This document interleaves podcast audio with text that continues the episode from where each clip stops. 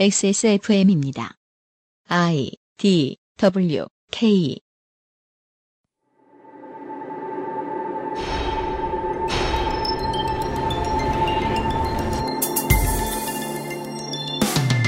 (2016년) 한국의 가장 큰 이슈 박근혜 최순실 게이트입니다. 한국에서 돈과 권력은 어떻게 움직이는지 그리고 그것을 대하는 사람들의 태도는 어떠한지 지금의 한국을 가장 잘 보여주는 사례죠. 두 번째로 큰 이슈는 성차별과 성폭력에 대한 빠른 속도 그리고 넓은 범위의 자각이었습니다. 이 역시 지금의 한국을 잘 보여주는 사례로는 손색이 없습니다. 2016년 11월 마지막 그것은 알기 싫다는 이로 인해 변화한 사회상을 이야기합니다.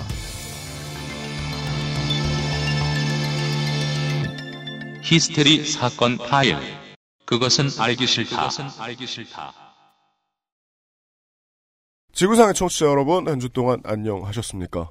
그것은 알기 싫다 201번째 순서입니다.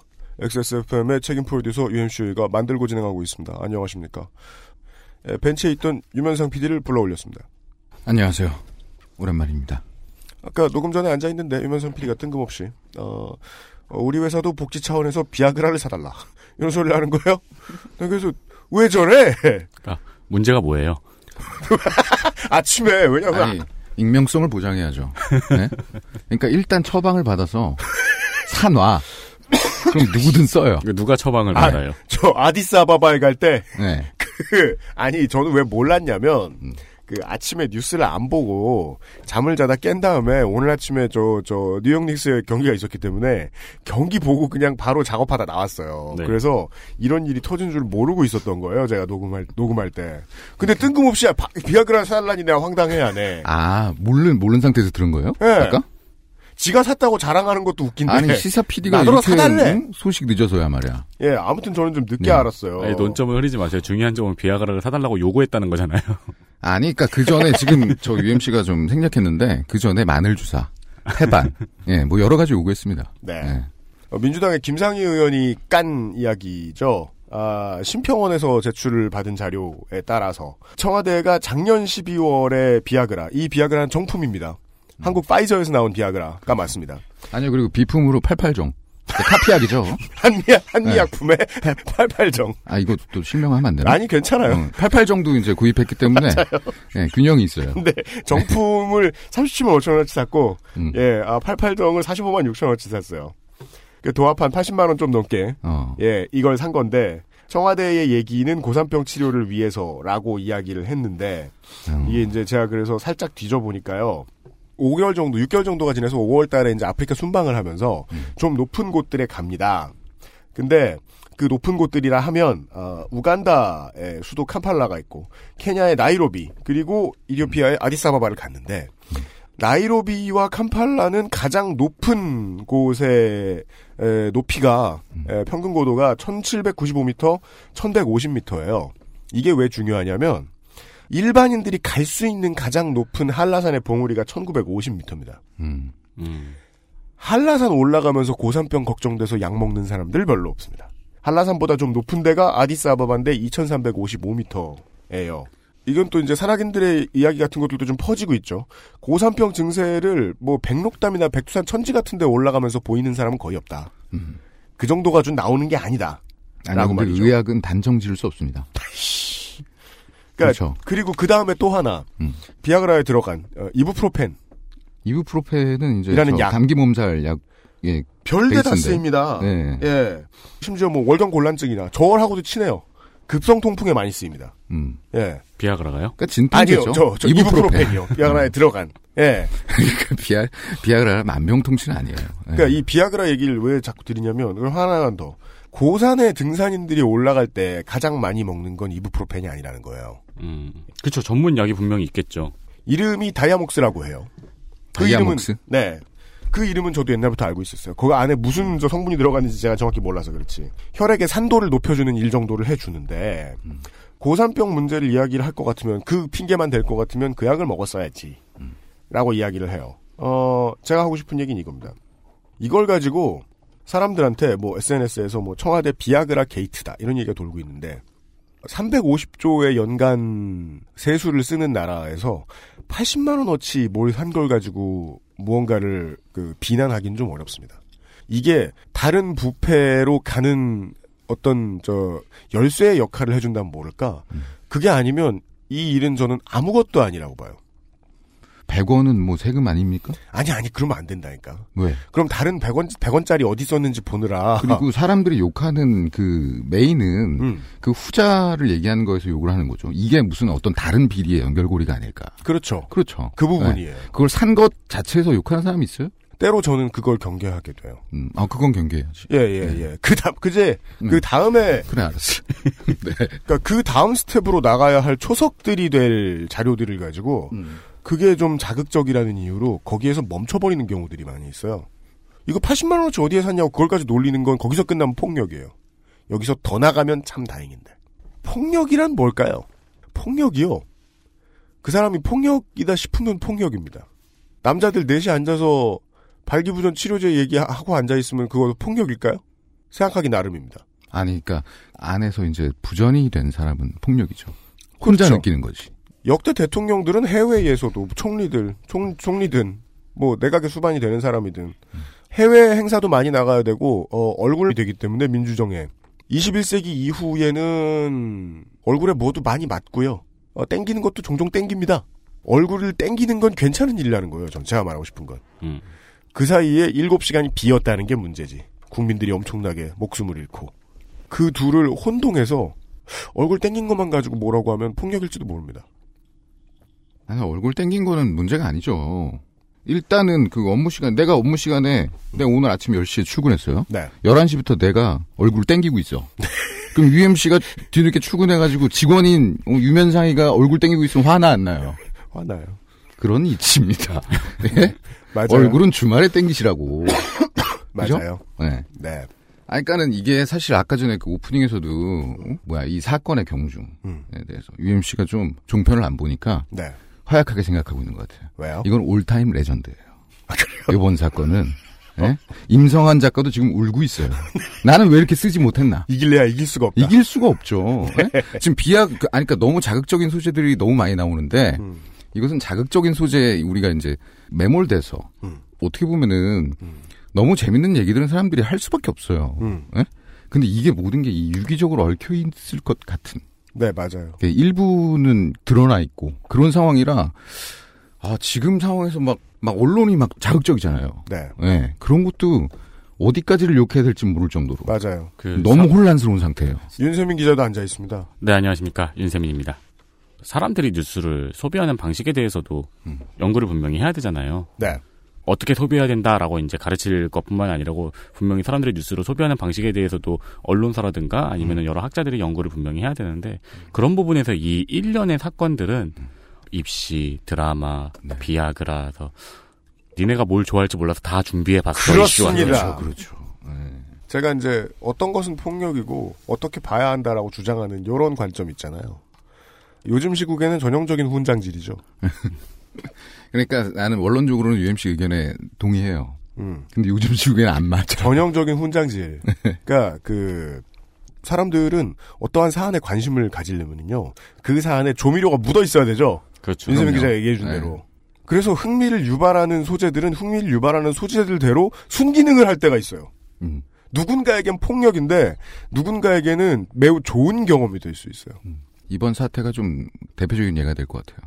처음 촛불 집회를 나간 사람들한테는 이 평화로운 모습이 YTN이 칭찬해주고 TV조선이 칭찬해주듯이 너무 자랑스럽고 잘하고 있는 일이에요. 음. 그리고 이번 집회 때 늘 하던 얘기, 우리가 늘 하던 그 집회 갈 때마다 늘 하던 얘기, 의경은 우리 아들들이다, 음. 아들 딸들이다. 그쵸. 가장 현실적으로 실천했고, 아 물론 잘했어요 그동안 되게 음. 싸울 때 빼곤 되게 잘했어요. 좋은 일도 많았어요. 그러나 전략적으로 보는 어떤 사람들한테는 100만이 모였으면 하룻밤만 뒤집었어도 끝나는 문제 아니냐라고 음. 성질을 낼 수도 있어요. 이렇게나 생각의 스펙트럼이 다양합니다. 네. 평화시를 코르셋이라고 표현하기도 하더라고요. 인터넷 들여다보면 어떤 오, 어떤 오, 사람은 오. 그래요. 그리고 그 단어를 쓰는 이유 중에 가장 중요한 이유는 그 평화로운 시위에서 어, 성추행 범죄가 너무 많았기 때문이기도 하고요. 음, 네. 예.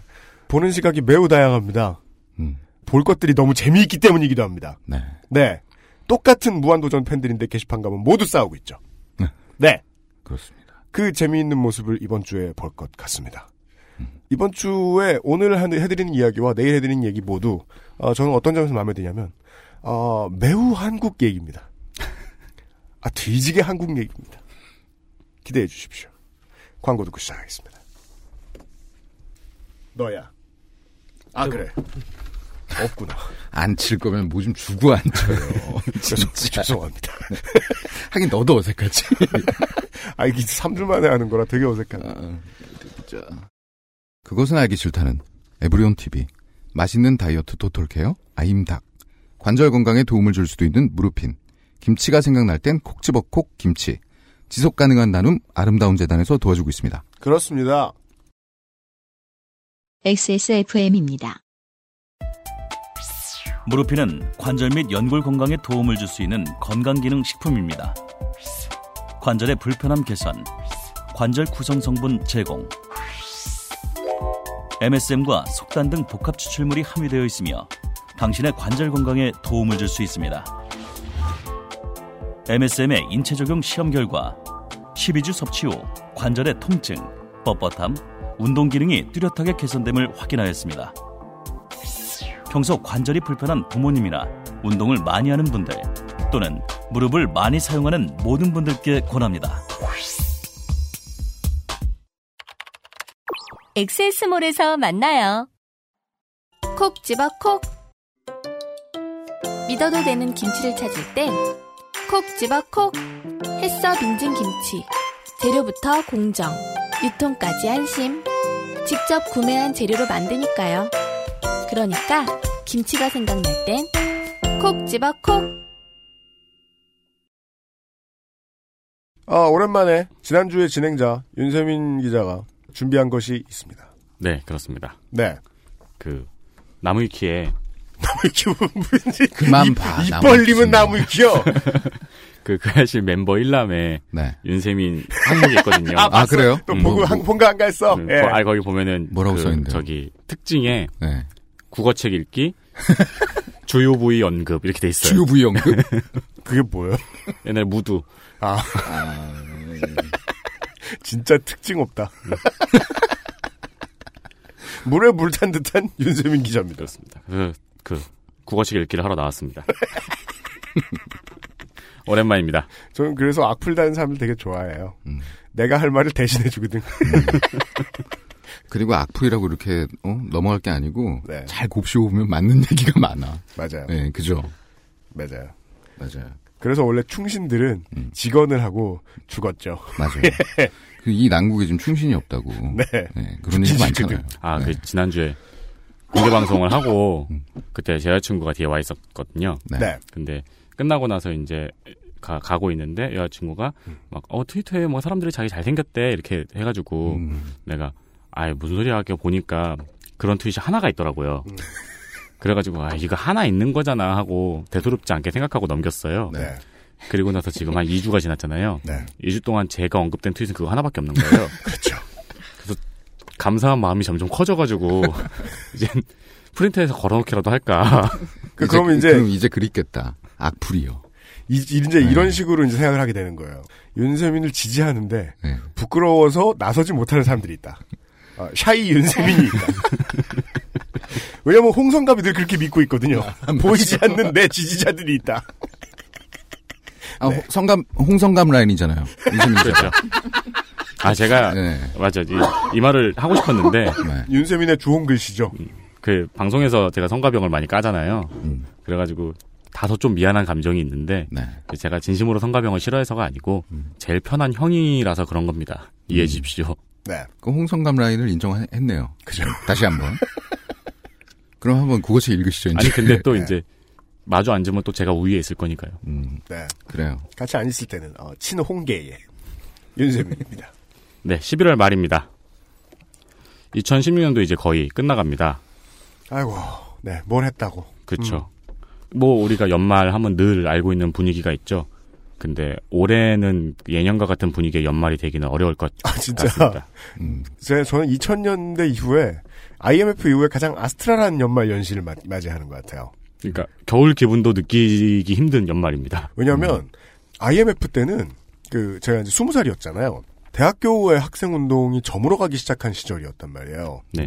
그래서 전체 나라가 경제 위기로 허덕이고 있을 때에도 먹고 대학생들은 먹고 놀았어요. 그렇죠. 근데 지금 2016년의 대학과는 다르죠. 거의 지금 동맹 휴업하고 있죠. 음. 원래 동맹 휴업 아닌데 지들끼리 다 휴업하다 보니까 동맹 휴업 돼 버렸죠. 60년대가 됐어요. 분위기가 다릅니다, 많이. 그렇습니다. 그리고 연말이 되면은 이제 언론들에서 올해의 키- 키워드를 뽑게 됩니다. 네. 네, 1위는 여러분들이 예상한 대로일 것입니다. 음. 뭐 국정농단일 수도 있고, 음. 혹은 뭐 누군가의 이름일 수도 있고, 우리나라 통수권자의 이름일 수도 있고, 최순실. 그렇죠. 그 누가 위키피디아에 장난쳐 놨죠. 예. 국가원수의 최순실 씨. 아, 봤어요, 봤어요. 네. 네.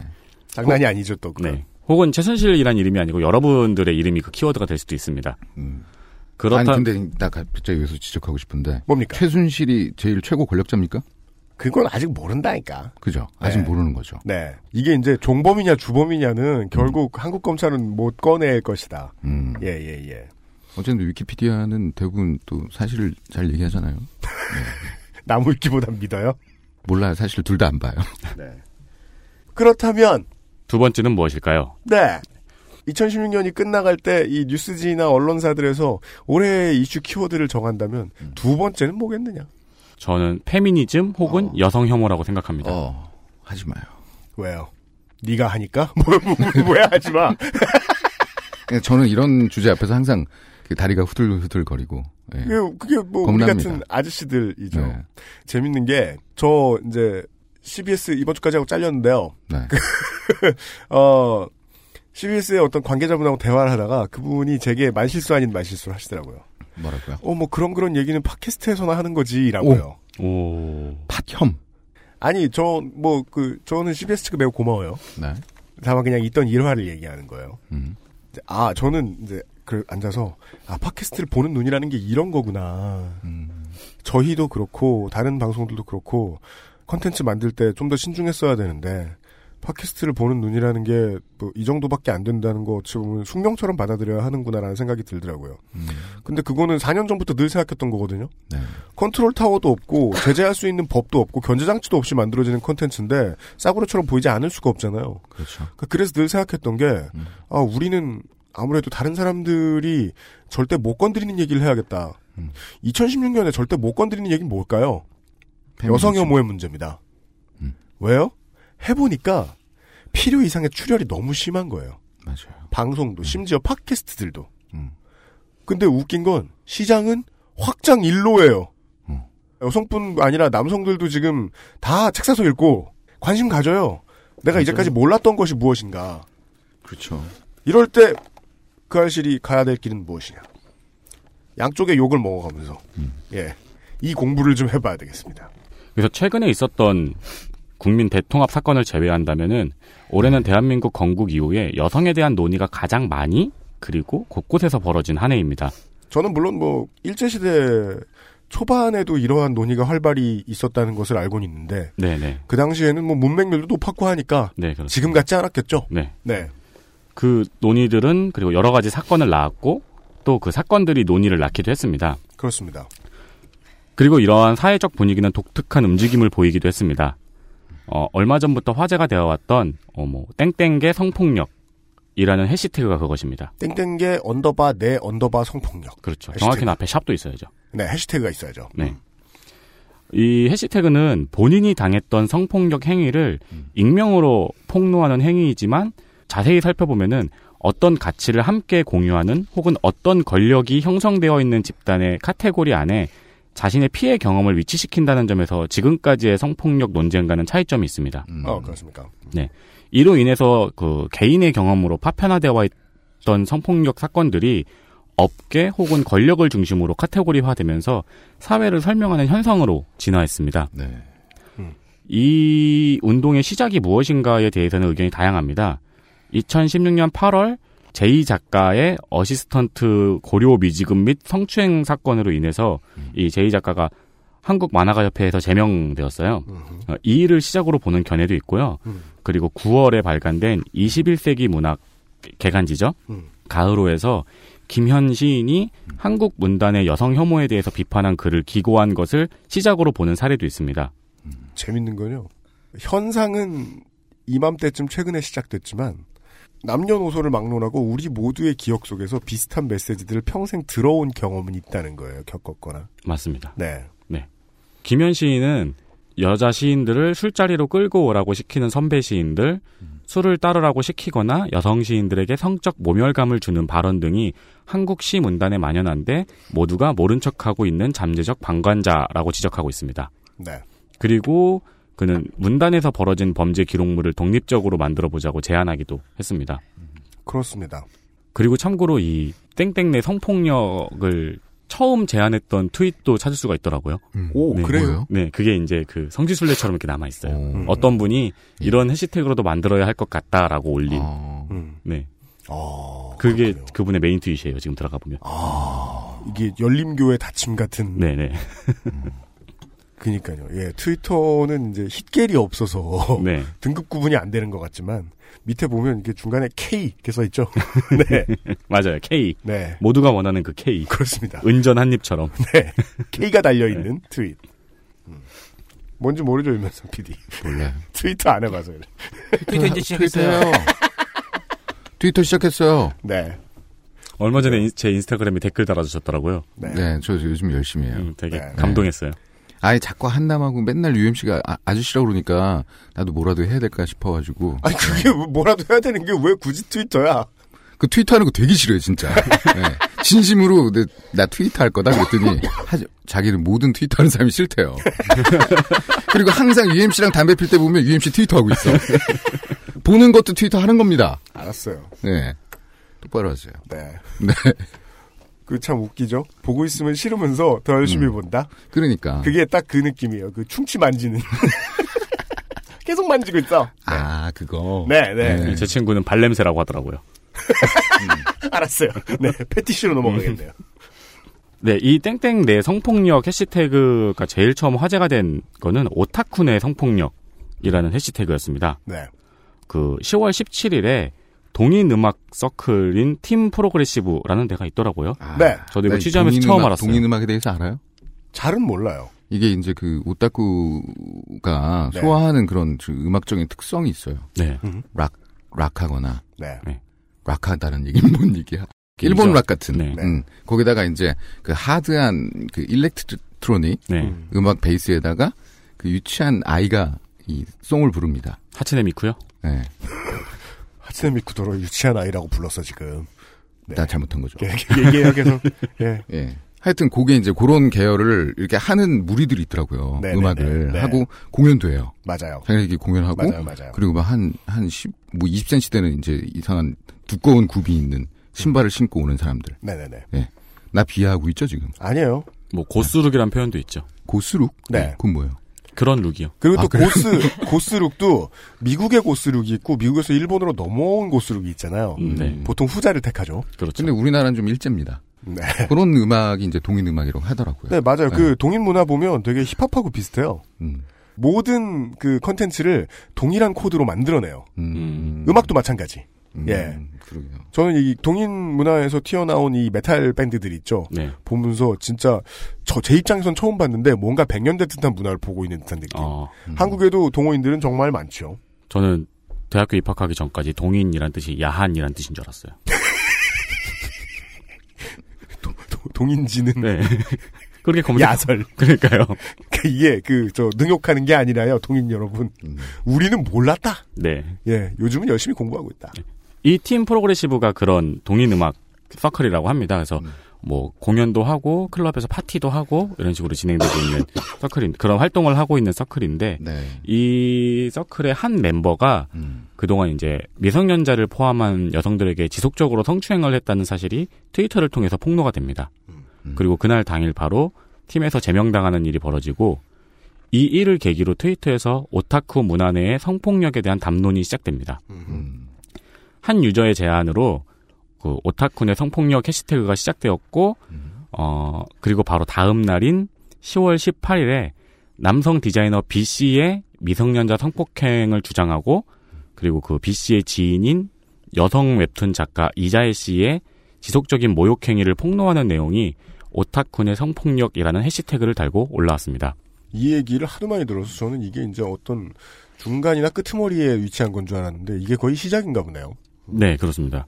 그, 이, 오늘 방송에서 제가 본명을 이야기하는 경우는 이 본명이 기사에 나와 있는 경우들입니다. 음, 알겠습니다. 네.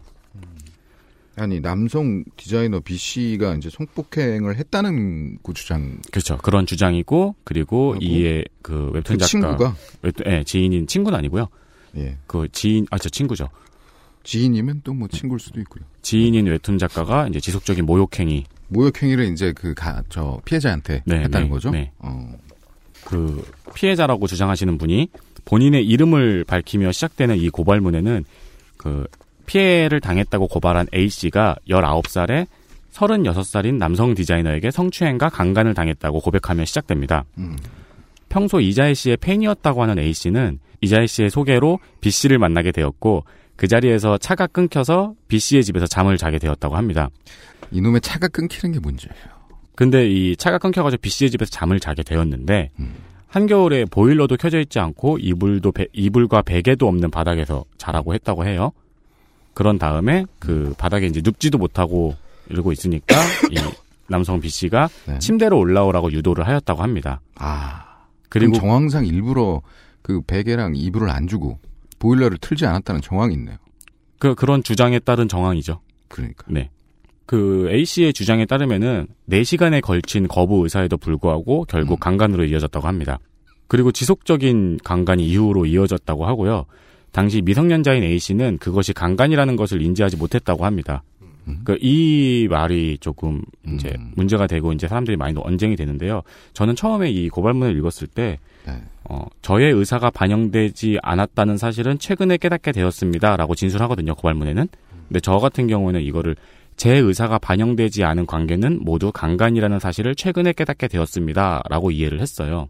음, 근데 이제 그 당시에 강간이라는 사실을 인지하지 못했다는 이 진술을 보고 이제 많은 사람들이 문제 제기도 하고 네. 예, 논의가 있습니다. 그리고 이 이후에 계속 몸에 무리가 갈 정도의 성행위를 요구하고 저 뭐 가해했다고 합니다. 네. 이때의 관계로 인해서 많은 성병에 걸려 있었다는 사실을 깨달았고 음. 이 성병이 모두 남성에게서 옮는 병이라는 점과 음. 그 당시 사귀고 있던 애인의 검사 결과 애인에게서는 발견되지 않았다는 점을 이야기하면서 음. 이 성병들이 B 씨로 인해 옮겨온 것이라고 판단한다고 밝힙니다. 그리고 이 모든 병을 치료하고 수술하는 데에는 100만 원이 넘는 돈이 들었다고 합니다. 음, 네. 남자친구가 있는 상태에서 그러니까 남자친구가 있는 강간을- 것은 나중에. 아 나중에 네네. 그러니까 어 먼저 미성년자일 때 강간을 당했다고 주장을 하고요. 네. 이 폭로는 몇 년 뒤에 일어났으니까 이게 몇 년 전의 일이에요. 네. 네. 그리고 몇 년 뒤에 이제 그럼 성병을 몇 년 동안 갖고 있었던 거예요? 그런 그런 거죠. 음. 네. 이분과는 이제 연락을 안 하게 되고 남자친구를 사귀었는데 그때 몸에 있던 성병이 남자친구한테는 발견되지 않았던 성병이었던 거죠. 음. 그리고 첫 번째 강간이 일어났던 날 웹툰 작가인 이자희 씨가 이 B 씨에게 A 씨와 잘하는 메시지를 보내고 음. 어, A 씨에게도 B 씨에게 잘하는 메시지를 보냈다는 사실을 이야기합니다. 음. 또한 이후 이자희 씨가 지속적으로 원색적인 비난을 했다고 합니다. 아, 그 본인이 권유하듯 개입한 뒤에 두 사람 성관계를 본의에 의해서든 아니든 가지게 된 이후에 그 사실을 비난을 했다. 네. 그 네. 사실을 이제 지속적으로 여기까지는 지금 이제 모두 관련된 사람들의 어, 주장 혹은 진술들만 그렇습니다. 엮여 있는 것입니다. 네. 음. 당시 그 이자희 씨는 A 씨에게 직접적으로 그리고 이제 트위터를 통해서 A 씨를 비난하는 글을 인터넷에 지속적으로 올립니다. 트위터를 통해서라면 그게 어 닫혀 있는 개인만 어 파- 서로 팔로우가 되어 있는 관계만 볼 수 있는 것이 아닌 경우에는 보통은 어 온 세상에 다 떠드는 거잖아요. 그렇죠. 네. 그 이때의 트윗들은 지금도 박제가 돼가지고 인터넷에 캡처본이 아주 많이 돌아다닙니다. 네. 박제란 캡처되었다는 뜻입니다. 네. 검색하면은 가장 먼저 뜨는 게 이 이미지들입니다. 음. 그 이자희 씨는 A 씨를 향해서 그 비난을 지속적으로 가했습니다. 음. 네. 그리고 A 씨는 이 사실을 모르고 있다가 어 모르는 사람이 그 에스크 있죠. 질- 에스크 FM. 네, 질문 남기는 네. 네 거기에다가 이제 모욕적 언사를 남긴 것을 보고 알게 되었다고 합니다. 음, 네. 그러니까 이 성관계가 일어나고 이후 비난 이후에 차단을 했다고 해요. 예. 이자일 씨를. 네, 이자일 씨를 네. 차단을 해서 모르고 있었는데 네. 어떤 사람이 자기 에스크에 남겨가지고 그때 알게 되었다고 아, 합니다. 뒤늦게 찾아보니까 네, 이 양반이 이자일 씨가 이런 그 모욕적인 언사들을 계속 남기고 있었다. 네, 네, 네. 어. 네. 라고 주장을 하고 있다. 그렇습니다. 그리고 이 A, 그 A 씨는 이자일 씨의 홈페이지에 올라온 포도주와 포타주의 식사라는 만화 속에서 A 씨와 B 씨가 만난 상황이 그대로 그려져 있는 것을 발견했다고 하고 또한 다른 웹툰에서도 A 씨의 이름을 살짝 바꾼 캐릭터가 등장하는 점 등의 2차 가해를 지적하였습니다. 지적한 주체가 누굽니까? 피, 그, 저, A 씨입니까? 아니면. 네, A 씨입니다. 아, 네. 그 최초의 고발문에 적혀 있습니다. 아, 예. 음. 그 이자일 씨가 본인이 그 그리는 웹툰에 이제 자기가 나왔다는 거죠. 그죠? 자기가 이, 그런 캐릭터로 이 강간. 상황이 그대로 네. 묘사되어 있었다. 어, 그 웹툰은 대체 뭐 하는 웹툰이길래 그런 장면이 있을까요? 저는 난 작품을 잘 예. 예, 네. 작품을 읽었는데요. 네. 자극적인 그 장면이 그려져 있는 것이 아니고요. 네. 이 뒤에 이제 이야기가 나올 텐데 이 남성과 이 여성이 만나는 자리에 있었던 어, 여자 주인공의 심리를 이야기하는 식의 웹툰이에요. 음. 이 사람은 이제 이 여자 주인공은 남자를 짝사랑하고 있었는데 이 남자가 다른 여자와 이제 사이가 좋게 이야기하는 것을 보고 그걸 음. 보고 이제 그 마음속 질투심을 느끼는 예, 그런 것을 독백처럼 풀어내는 아, 네, 네. 그런 내용의 웹툰입니다. 예. 근데 그 알겠습니다. 상황이 이 피해를 당했다고 주장하는 A 씨가 판단하기에는 자신이 당했던 그 상황과 똑같다. 아, 네. 네, 이렇게 주장을 하고 있는 것이고요. 음. 어, 이 A 씨는 이자혜 씨가 이 A 씨가 활동하는 영역에서 페미니즘 이슈와 관련해서 긍정적인 이미지로 늘 화두에 오르고 있다고 이야기합니다. 네. 실제로 이자혜 씨는 페미니즘, 페미니즘 매체에서 연재를 하는 등 그 페미니스트계에서는 이름이 알려져 있는 작가입니다. 네. 이 개라는 단어를 쓰는 게 맞는지는 모르겠지만 아무튼 어 그런 메시지로 이름이 있던 인물은 네. 맞다. 페미 3대장 뭐 이런 식으로 불리더라고요. 아 그래요? 네. 음. 그 일은 그 이재 씨의 평소 이런 페미니즘 관련 명성 때문에 더욱 크게 화제가 되었습니다. 그렇죠. 이 피해를 당했다고 주장하는 A 씨의 글은 익명으로 올라왔지만 관심이 있는 사람들이 이 고발문을 보기에는 보면은 이 사람들을 충분히 유추해낼 수 있는 음. 네, 그런 고발문이었다고 합니다. 그 작품의 이름도 적혀 있고 했으니까 예, 유추해내는 게 전혀 어렵지 않았다고 합니다. 근데 이런 그 피해 사실을 고발한 것에 격렬하게 반응한 것은 가해자로 지목당한 B 씨가 아니고 이자혜 씨였습니다. 네, 네. 그리고 흔히 1차 입장문이라고 불리는 입장문이 올라왔습니다. 제가 이 입장문에 대해서 사실 길게 요약을 했었는데, 음, 사실 근데 사건에 대해서 별로 중요한 내용이 아닌 것 같아가지고 지웠어요. 왜 왜일까요? 대체 이 한국이 다 이런가요? 1차 입장문은 남는 게 별로 없는 게 뭐 예, 신기합니다. 네, 그렇습니다. 그 내용을 짧게 요약하자면은 이 이자희 씨가 당시에 나는 B 씨를 짝사랑하고 있었다. 그리고 그날 A 씨에게 B 씨와 자라는 문자를 보낸 것은 맞지만 둘의 관계가 강간 상황이었다는 것은 몰랐다. 몰랐다. A 씨가 관계 후 나에게 그 사실을 알렸기 때문에 질투심에 A 씨를 공격했다. 예, 그런 내용이었습니다. 그러니까 아까 웹툰의 내용도 그런 내용이고요. 네. 그러나 이 입장문은 올라온 지 10분도 되지 않아 삭제되었고, 그로부터 약 30분 후에 A 씨에게 과거의 성희롱과 욕설 그리고 성폭력 모의에 대해서 인정하고 사과한다는 트윗을 올렸습니다. 네. 그리고 3일 후에 2차 입장문이 올라옵니다. 그 3일 동안 트위터는 들끓었죠. 왜냐하면 인정하는다는 듯한 예, 트윗을 올렸으니까. 트위터 내부는 마구 들끓고 있는 중에 어, 2차 입장문이 올라옵니다. 2차 입장문에서는 이전의 입장문을 올리고 너무 많은 사람들이 자신을 공격해서 이에 충격을 받은 상태에서 입장문을 내리고 잘못을 인정하는 트윗을 올렸, 올렸다고 합니다. 음, 그 이거는 당황스러움으로 인한 충동적인 행동이었고 그리고 이성적으로 다시 생각해서 입장문을 쓴다 이런 식으로 밝히고 있습니다. 어, 먼저 자신의 작품은 2차 가해를 하고 있는 비도덕적 작품이 아니라는 사실을 명기를 하고요. 그 이 사건으로 인해서 이재 씨는 모든 직업적 계약이 해지되고 작업물들이 폐기됐거든요. 음, 네. 음. 그래서 이 대처가 부당하다고 생각하는 그런 점을 이야기하고 있습니다. 네. 또한 A 씨의 글은 사실관계에 입각해서 쓴 글이 아니다. 음, 과거의 폭언은 사실이지만 음. 성폭력을 방조 및 알선한 적은 없다. 아직 법적 절차가 재판도 이루어지지 않은 상황에서 당사자들의 신상 정보 노출과 제3자의 사적인 심판은 부당하다. 이런 내용이었습니다. 네. 이 입장문이 올라오고 이제 사람들의 많은 사람들의 첫 번째 반응은 음. 변호사를 선임했구만. 그렇죠. 네, 이었습니다. 네. 그리고 뭐 변호사가 대신 써준 거 아니냐 이런 의견들이 보이기도 했고 한편으로는 또 그 상황에서 이 아까 제가 본인이 강간 상황을 인지하지 못했다고 했잖아요. 네. 그걸 어떻게 이재 씨가 알 수 있느냐? A 씨에게 폭언을 한 건 사실이지만 음. 간, 강간 방조 및 모의는 확신할 수 없다. 음. 이런 의견도 많이 올라오고 있습니다. 네, 알겠습니다. 그리고 가해자인 B 씨는 이자일 씨의 2차 입장문 하루 전에 입장 표명을 하였습니다. 네. 내용은 A 씨와의 성관계는 합의에 의한 것이다. 자신은 이에 대한 기록을 가지고 있다. 관계에 대해서 예민하지 못하고 상대를 불쾌하게 모욕적으로 대한 것에 대한 책임은 통감하지만 성범죄자는 아니다. 이런 요지의 입장문을 올렸습니다. 그리고 이 사건에 대한 법적인 절차가 진행되고 있다는 내용은 지금까지 딱히 밝혀진 바가 없습니다. 네. 어찌 보면 저희의 이야기에서 지금 가장 중요한 얘기는 이건지도 모르겠습니다. 법적인 절차는 지금 밝혀지고 있지는 않습니다. 네, 그렇습니다. 한편 이 우리가 왜 이 피해자로 주장하는 사람과 가해자로 지목당한 사람 이야기 외에 이자일 씨의 이야기를 하느냐는 그이좀 이자일 신기하죠, 그것도? 예. 당사자가 아니라고 봐야 될 수도 있는데? 그렇죠. 예. 이 평소 이자일 씨의 자극적인 언행과 음. 그리고 이 페미니즘 관련된 활동으로 인해서 네.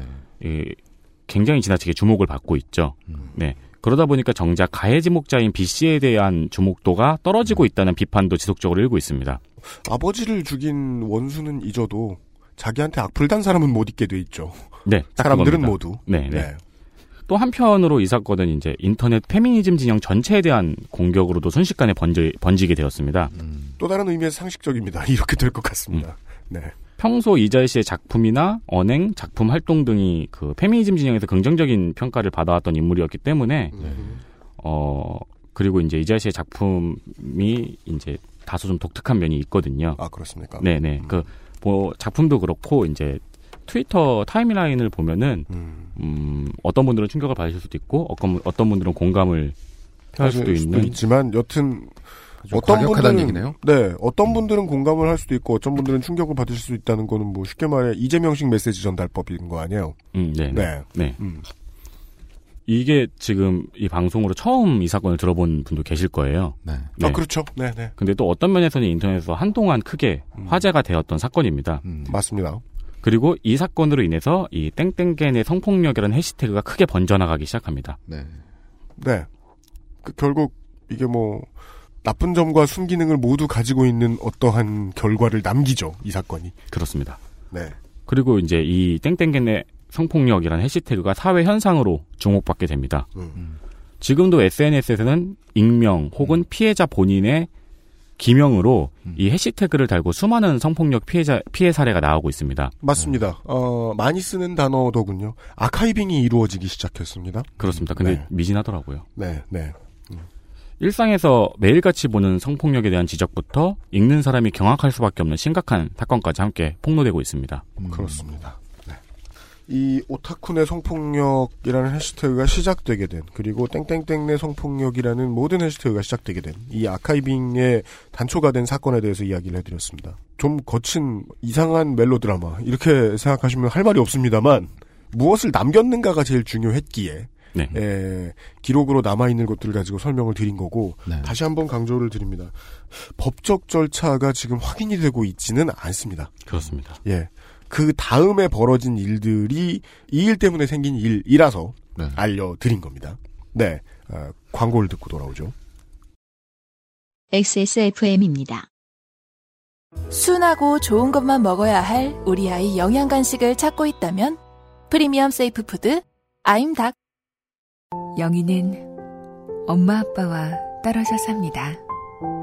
엄마 아빠는 가난해서 건강보험료를 내지 못했습니다. 이제 그 보험료를 영희가 내야 합니다. 대한민국에서 10살 아이에게 체나백을 독촉하는 것은 합법입니다.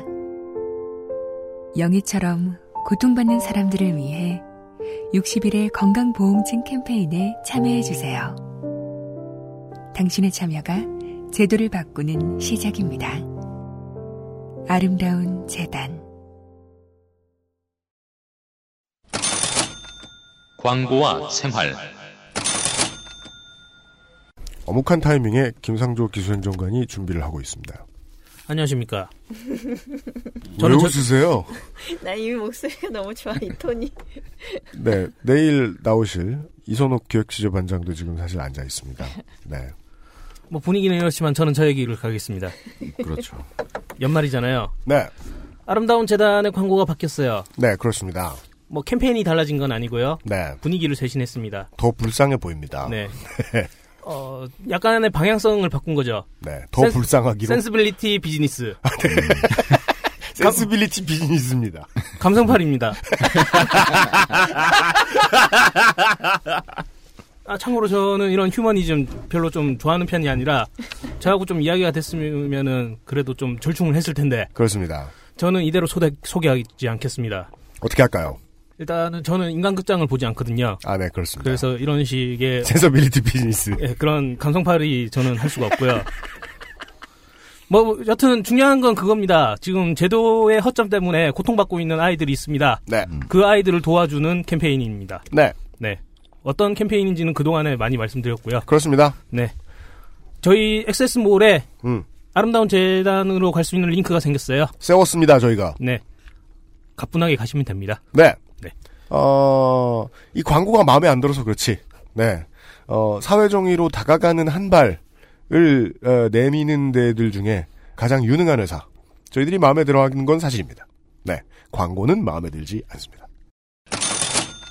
콕 집어 콕김치 아, 좋습니다. 사장님이 네. 요즘 이벤트에 맛이 들렸잖아요. 아주 또 환장을 하셔. 아니 이 회사의 광고주님들은 왜들 그래요? 일이 없어. 하여간 사장들은 일 없으면 큰일이요. 뭘 시켜야 돼요. 그래서 지난번에 했던 후기 후기 이벤트 네. 당첨자가 생겼어요. 네.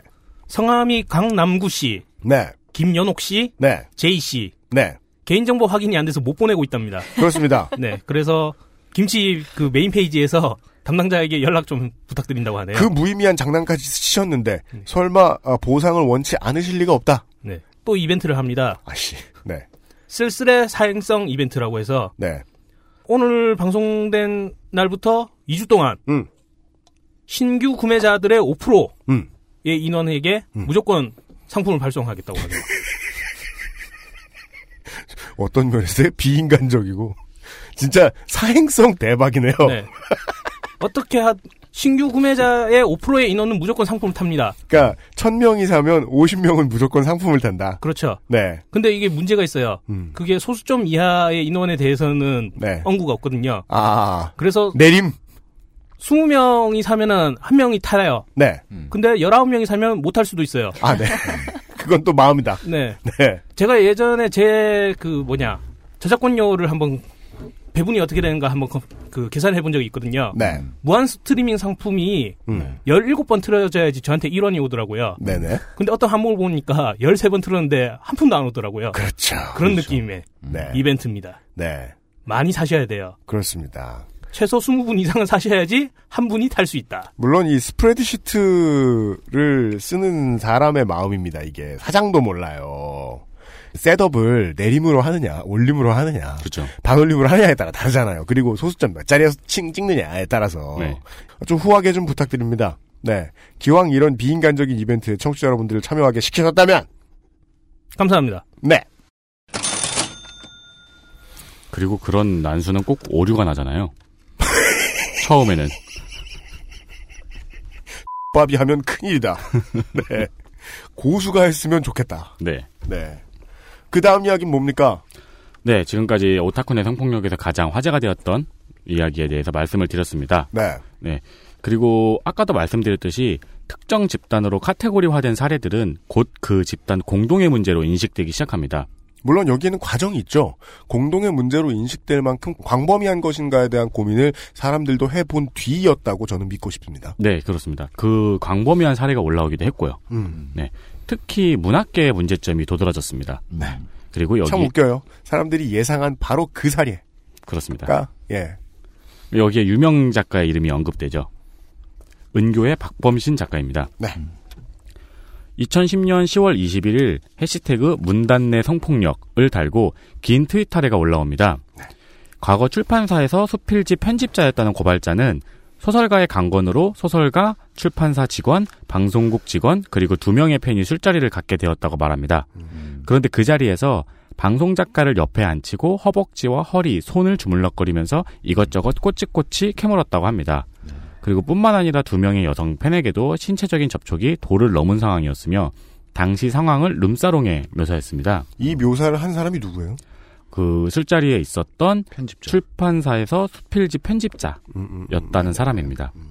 그리고 이 자리에서 박범신 작가가 여성들을 젊은 은교, 늙은 은교, 어린 은교라고 불렀다고 하고요. 한 여성에게는 부장은 약병아리야 먹지도 못하겠어 라는 발언을 했다고 합니다. 그리고 이제 이 자리에서 박범신 작가는 영화 은교 제작 시 은교 역할을 맡은 배투에게 배우에게. 야, 인마! 이게 뭐 누가 국어책 읽는다고 까면 국어책 안 읽는 순으로 발전할 거라고 생각하지 마세요. 그 국어책도 못 읽게 돼요. 아니 어떻게 그런 말을 하지 내가? 왜 배투에라 배틀을 하자. 그 은교 역할을 맡은 배우에게 그 성경험을 묻다가 제지당했다는 이야기를 자랑스레 본인이 했다고 합니다. 아, 그것도 본인이 얘기해요? 네. 그러니까 본인이 이 성경험을 물으니까 옆에 있는 다른 배우가 민망해하면서 제지했다고 예, 그 얘기를 되게 자랑스럽게 했다고 하더라고요. 그러니까 이 고발자는 그 말을 하면서 그러니까 그 작가도 그것이 성희롱이라는 걸 인지하고 있었다 이런 식으로 이야기를 합니다. 네. 네. 어, 영단처럼 얘기한 한 거네요. 네, 네. 네, 의미 있는 지적이 나왔습니다. 알고 있다. 가해자가. 네. 네. 그리고 그 외에 그 3시간 남짓되는 시간에 그 안에 있는 7명의 여성이 모두 그 자리에서 한 명의 남성에게 성희롱을 당했다고 주장했습니다. 이거 뭐 한번 스프레시 데미지 주기 시작하면 네, 장난 아니게 그렇죠. 광폭 행보죠. 옆에서 보고 있는 사람에게도 폭- 폭력이 되잖아요. 음. 네. 그리고 또 다른 폭로도 이어졌는데 박범신 작가의 출판 기념 회식에서 출판사 막내였던 자신을 박범신 작가의 맞은편에 앉히고 박 작가는 맨날 30대 여자만 봐서 재미가 없었다. 취미로 여고생을 관찰한다. 등의 이야기를 했다고 합니다. 네. 또한 자신이 좋아하는 노래를 얼굴 가까이에 와서 불러달라고 요구했으며 음. 다른 40대 여기자의 양쪽에서 두 팔을 잡고 억지로 입에 술을 들이붓는 광경도 목격했다고 합니다. 저희가 뭐 다른 방송에서라면은 가급적 이 직책이나 직함, 직업의 이름 앞에 열을 붙이는 걸 지양하고 있습니다만 여기서는 필요해요. 예, 양해를 부탁드립니다. 그렇습니다. 이 박범신 작가가 유명 작가인 만큼 이 내용은 일파만파로 퍼져나갔고 이에 박범신 작가가 트위터로 사과문을 올렸습니다. 왜냐하면 70년대 말부터 이 사람은 탑나치였단 말이에요. 음, 네. 예, 이게 우리가 화가 나서 저 사람은 뭐 글도 못 쓰면서 이런 식으로 말할 수 있는 그런 인물이 아니었단 말입니다. 그리고 지금 더 중요한 것은 모르시는 분들께는 이 박범신 작가의 트위터를 통한 사과문이었죠. 네. 네. 이 박범신 작가는 총 두 번의 사과문을 올렸는데 두번 모두 트위터 140자 안에 들어가는 사과문이므로 전문을 읽어드리는데 무리가 없습니다. 음. 이 사과문이 물결 표시로 많이 논란이 되었어요. 아, 이게 참 죄송합니다 웃어서 근데 이게 정말이지 제가 그 한 몇 년 내내 이 방송 만들면서 맨날 우리 제작진들한테도 가끔 잔소리하고 하던 얘기인데 어, 한글 키보드에서 물결 표시 없애야 된다. 그 이 물결 표시를 어떻게 청취자 여러분께 표현을 해드릴까 고민했었는데 이제 나, 불가능에 가깝다. 나름대로의 vibe를 넣어보겠습니다. 첫 번째 사과문입니다. 스탕달이 그랬듯 살았고 썩고 사랑하고 살았어요. 점점 오래 살아남은 것이 오욕 죄일지도 점점 누군가 마음에 상처를 받았다면 나이든 내 죄겠지요. 미안해요. 음. 라고 물결 표시가 두 번이 나왔어요. 네. 근데 이게요. 아니, 그니까, 그, 그, 이 문제가 가벼운 사안이 아닌데도 저희가 실소가 안 나올 수가 없는 게 이게 무슨 소리인지 모르겠습니다, 일단. 그렇습니다. 네. 이 성의 없는 사과문과 물결 표시로 많은 사람들의 지탄을 받습니다. 그 때문에 이를 삭제하고 이틀 후에 다시 사과문을 올립니다. 이 사과문도 역시 전문을 읽어드리는데 무리가 없습니다. 왜냐면 트위터니까요. 그 여기에도 물결 표시가 있어요. 이것도 읽어드리겠습니다. 내일로 인해 상처받은 모든 분께 사과하고 싶어요. 인생, 사람에 대한 지난 과오가 얼마나 많았을까. 아픈 회한이 날 사로잡고 있는 나날이에요. 더 이상 논란으로 또 다른 분이 상처받는 일 없길 바래요. 내 가족, 날 사랑해준 독자들에게도 사과드려요. 네. 저는 종종 주장을 하곤 합니다. 인터넷 문화에 익숙치 않은 어른들이 쓰는 단 언어와 우리의 언어는 얼마나 많이 차이가 날까. 네. 라고 생각해도요. 글 쓰는 걸 업으로 평생을 살았던 사람이 사과문을 올리는데 요체로 끝나는 것. 그리고 다른 표식들이 많이 들어 붙어 있는 것. 모욕감을 느낄 수밖에 없다는 것도 뭐 지적하지 않을 수가 없습니다. 그리고 굉장히 자기중심적인 사과문이잖아요. 그런가요? 아픈 회한이 날 사로잡고 있는 나날이에요. 아, 내가 힘들다? 네. 음, 이두 번째 사과문은 페이스북에 조금 더 긴 버전이 올라왔습니다. 음. 그두 개의 트윗에 들어갈 분량의 아, 버전인데 280자이네. 네. 네. 별로 특별한 내용은 없고 제가 주목한 것은 맨 마지막에 부디 나의 철 모르는 뜨거운 생에 대한 갈망을 접으면서 드리는 진정한 마음으로 받아주세요. 라는 문장입니다. 저 이제 비문이라고 지적하지 않기로 마음먹은 지 한 2년 됐는데요. 이거는 최순실이 썼나요? 알 수가 없네요. 최순실 씨 글 되게 많이 다작이야. 그분이 되게 바쁘세요. 알아, 알아. 그러니까 썼을 가능성이 있어요. 네. 네. 어디까지 퍼져 있는 건가요? 하여튼 이 저 사과문을 읽어보니까 작가는 작가입니다. 어, 왜요? 일단 뜬구름 좀. 음. 예. 아, 그러니까 그게 아주- 문제예요. 저는 진짜 한국에서 박본신 작가가 이런 문학적 성취를 폄하할 수는 없어요. 음. 그 그래요? 정도 되는 작가의 손끝에서 나올 수 있는 나와야 되는 사과문이 아니에요. 이거는 음. 나오면 안 되는 사과문이에요. 그렇죠. 평소 다른 글을 쓰는데 하는 생각에 10분의 1도 안 했다는 느낌을 받은 거예요. 아, 그런. 네. 네네네. 글을 모르는 사람이 아니잖아요. 음. 그리고 이 나의 철모로운 뜨거운 생에 대한 갈망 음. 이런 거 나의 철모로 아 이건 해석 어떻게 해야 돼? 나의 철모로는 뜨거운 생에 대한 갈망. 이걸 자, 접으며 이 작가로서 자기가 가지고 있는 독특한 감성, 음. 음, 그 고유의 감성을 네. 핑계로 내세우고 있다는 점 이 굉장히 싫은 거예요. 작가만 성욕이 있나? 그러니까요. 예술가들이 많이 그런 식으로 발언을 하죠. 이 고발이 일파만파로 퍼지자 그 자리에 있었던 방송 작가와 팬이 반박을 하고 나왔습니다. 음. 이들의 말은 누군가의 눈에는 성희롱으로 보였겠지만 평소에 잘 아는 사이고 성적 의도가 없었음을 알고 있었다. 아. 오랜만에 만나 반가워서 손을 맞잡고 얼싸하는 것밖에 없다. 여성을 은교라고 부른 것은 동경과 영감의 대상이 되는 모든 관계를 칭하는 것이다. 음. 팬들은 알고 있다.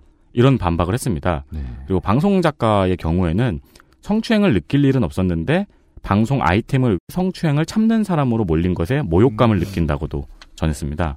그리고 음. 여러 언론사와의 통화에서도 박건신 작가가 어, 상처받은 분들에게 사과를 드리지만 네. 몸을 더듬거나 강제성이 있는 추행은 하지 않았다 라고 답변을 했습니다. 어, 다퉈볼 여지가 있는 거네요. 그러면. 음, 네. 그이 부분에 대해 참고가 필요하시다면 특히나 이제 작가들의 언행에서 좀 물음표가 떠지는 부분에 대해서 궁금하신 점들에 대해서는 어, 작년에 저희들이 방송해 드렸던 146회의 목요일 순서에 손아람 대문장가와 저희가 네. 네, 문단계의 인사들은 어떠, 어쩌다가 문단계의 인사가 되는가에 대한 얘기를 좀 나눴어요.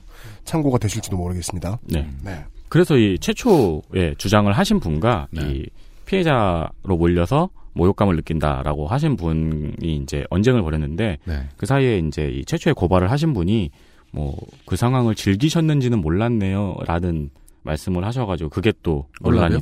논란이 되기도 했죠. 네.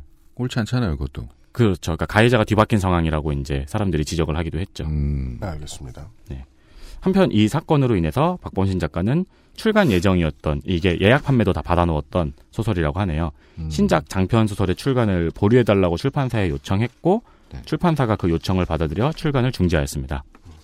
그리고 또 다른 사례는 박진성 시인의 사례입니다. 박진성 시인. 네. 시인 박진성이 미성년자를 포함한 여러 시인 지망생들에게 수년간 상습적으로 성희롱과 성폭행을 했다는 내용의 폭로도 있었습니다. 이거는 10월 19일에 있었던 폭로인데요. 예. 굉장히 긴박하게 돌아가죠, 지금. 아까 제가 최초로 말씀드린 게 10월 17일이었습니다. 아, 그러네요. 어, 예, 예. 네. 10월 19일에 있었던 폭로입니다. 트위터에서 A씨라는 분이 작년 미성년자인 저는 저보다 나이가 20살 많은 시인에게 성희롱을 당한 적이 있습니다. 로 시작하는 글을 올렸습니다. 예. 이 주장에 의하면은 박진성 시인이 트위터로 시 배울 사람을 구한다는 글을 올렸고 예. 이에 연락을 해서 알게 되었는데 이후 박진성 시인이 계속해서 호감을 표시하고 언어적 성폭력을 자행했다고 밝혔습니다. 네. 자세하게는 밝히지 않겠습니다. 그렇습니다. 피해자라고 주장하시는 A 씨는 처음에는 시인이 누군지 그 본명을 명기하지 않았습니다. 예. 그러나 이 글을 올린 지 몇 시간 뒤 박진성 시인이 자신에게 직접 연락을 했다는 사실을 말하며 그 시인의 본명을 밝혔습니다. 예, 예, 예. 그 시인의 본명을 밝히자 여기저기서 비슷한 일을 겪었다는 B, C, D, E, C가 나타났습니다. B 씨의 경우에는 박진성 시인이 지금 당장 대전으로 내려오지 않으면 자살을 하겠다. 대화한 내용을 트위터에 올리겠다.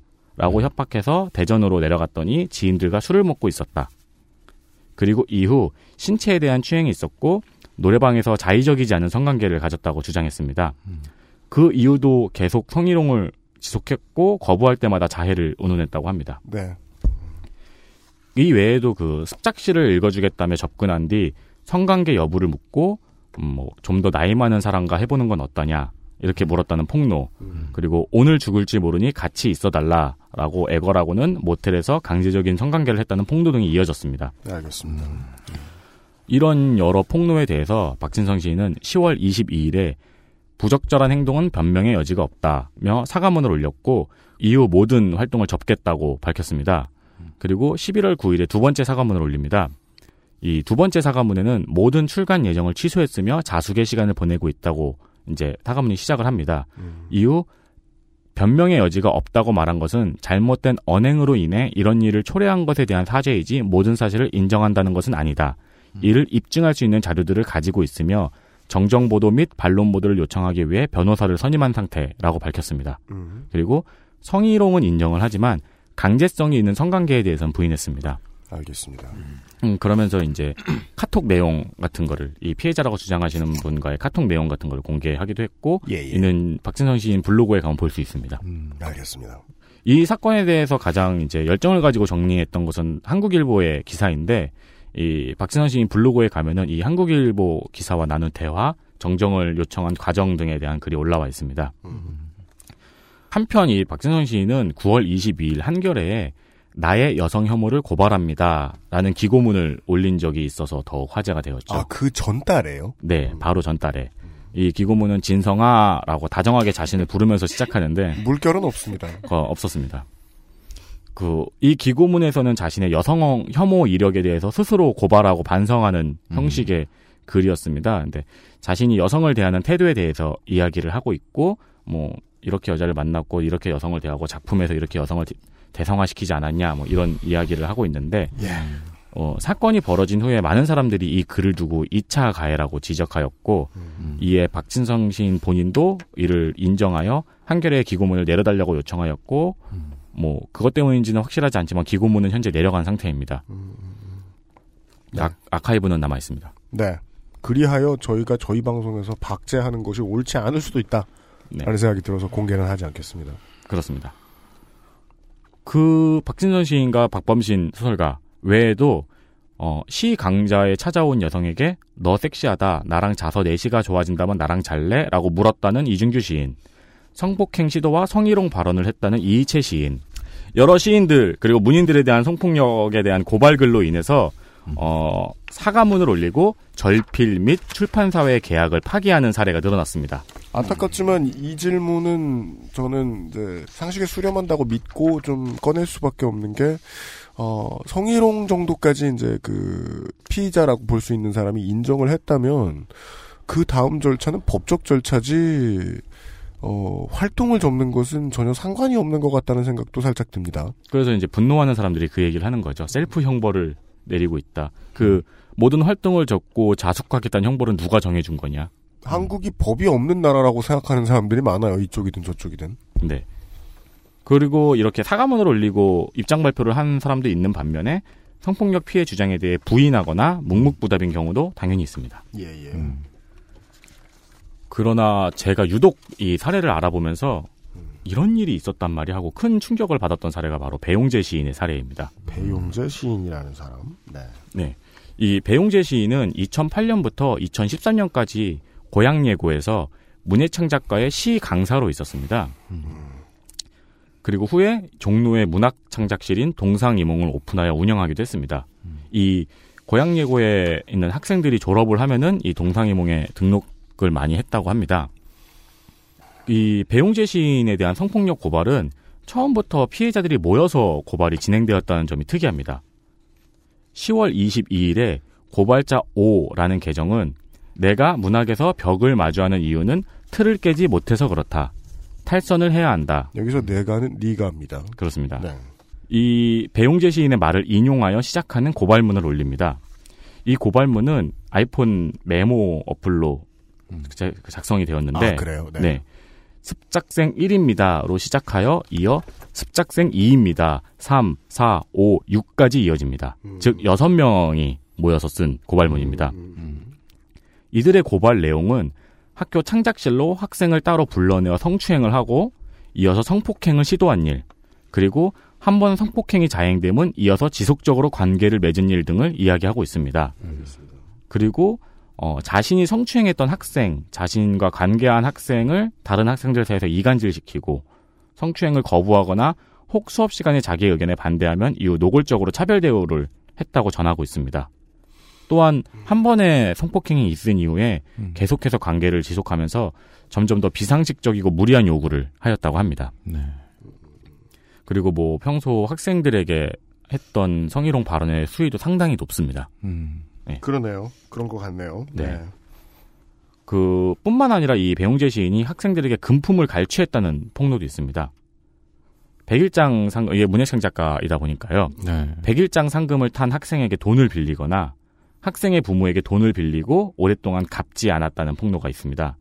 또한 어 뭐 학생이 이 선생님이 빌린 돈을 안 갚으니까 다른 선생님한테 이 사실을 말해가지고 겨우 받았거나 학생의 부모에게 빌린 돈을 4년 넘게 갚지 않았다고 추 그런 사실들을 추가로 전하고 있습니다.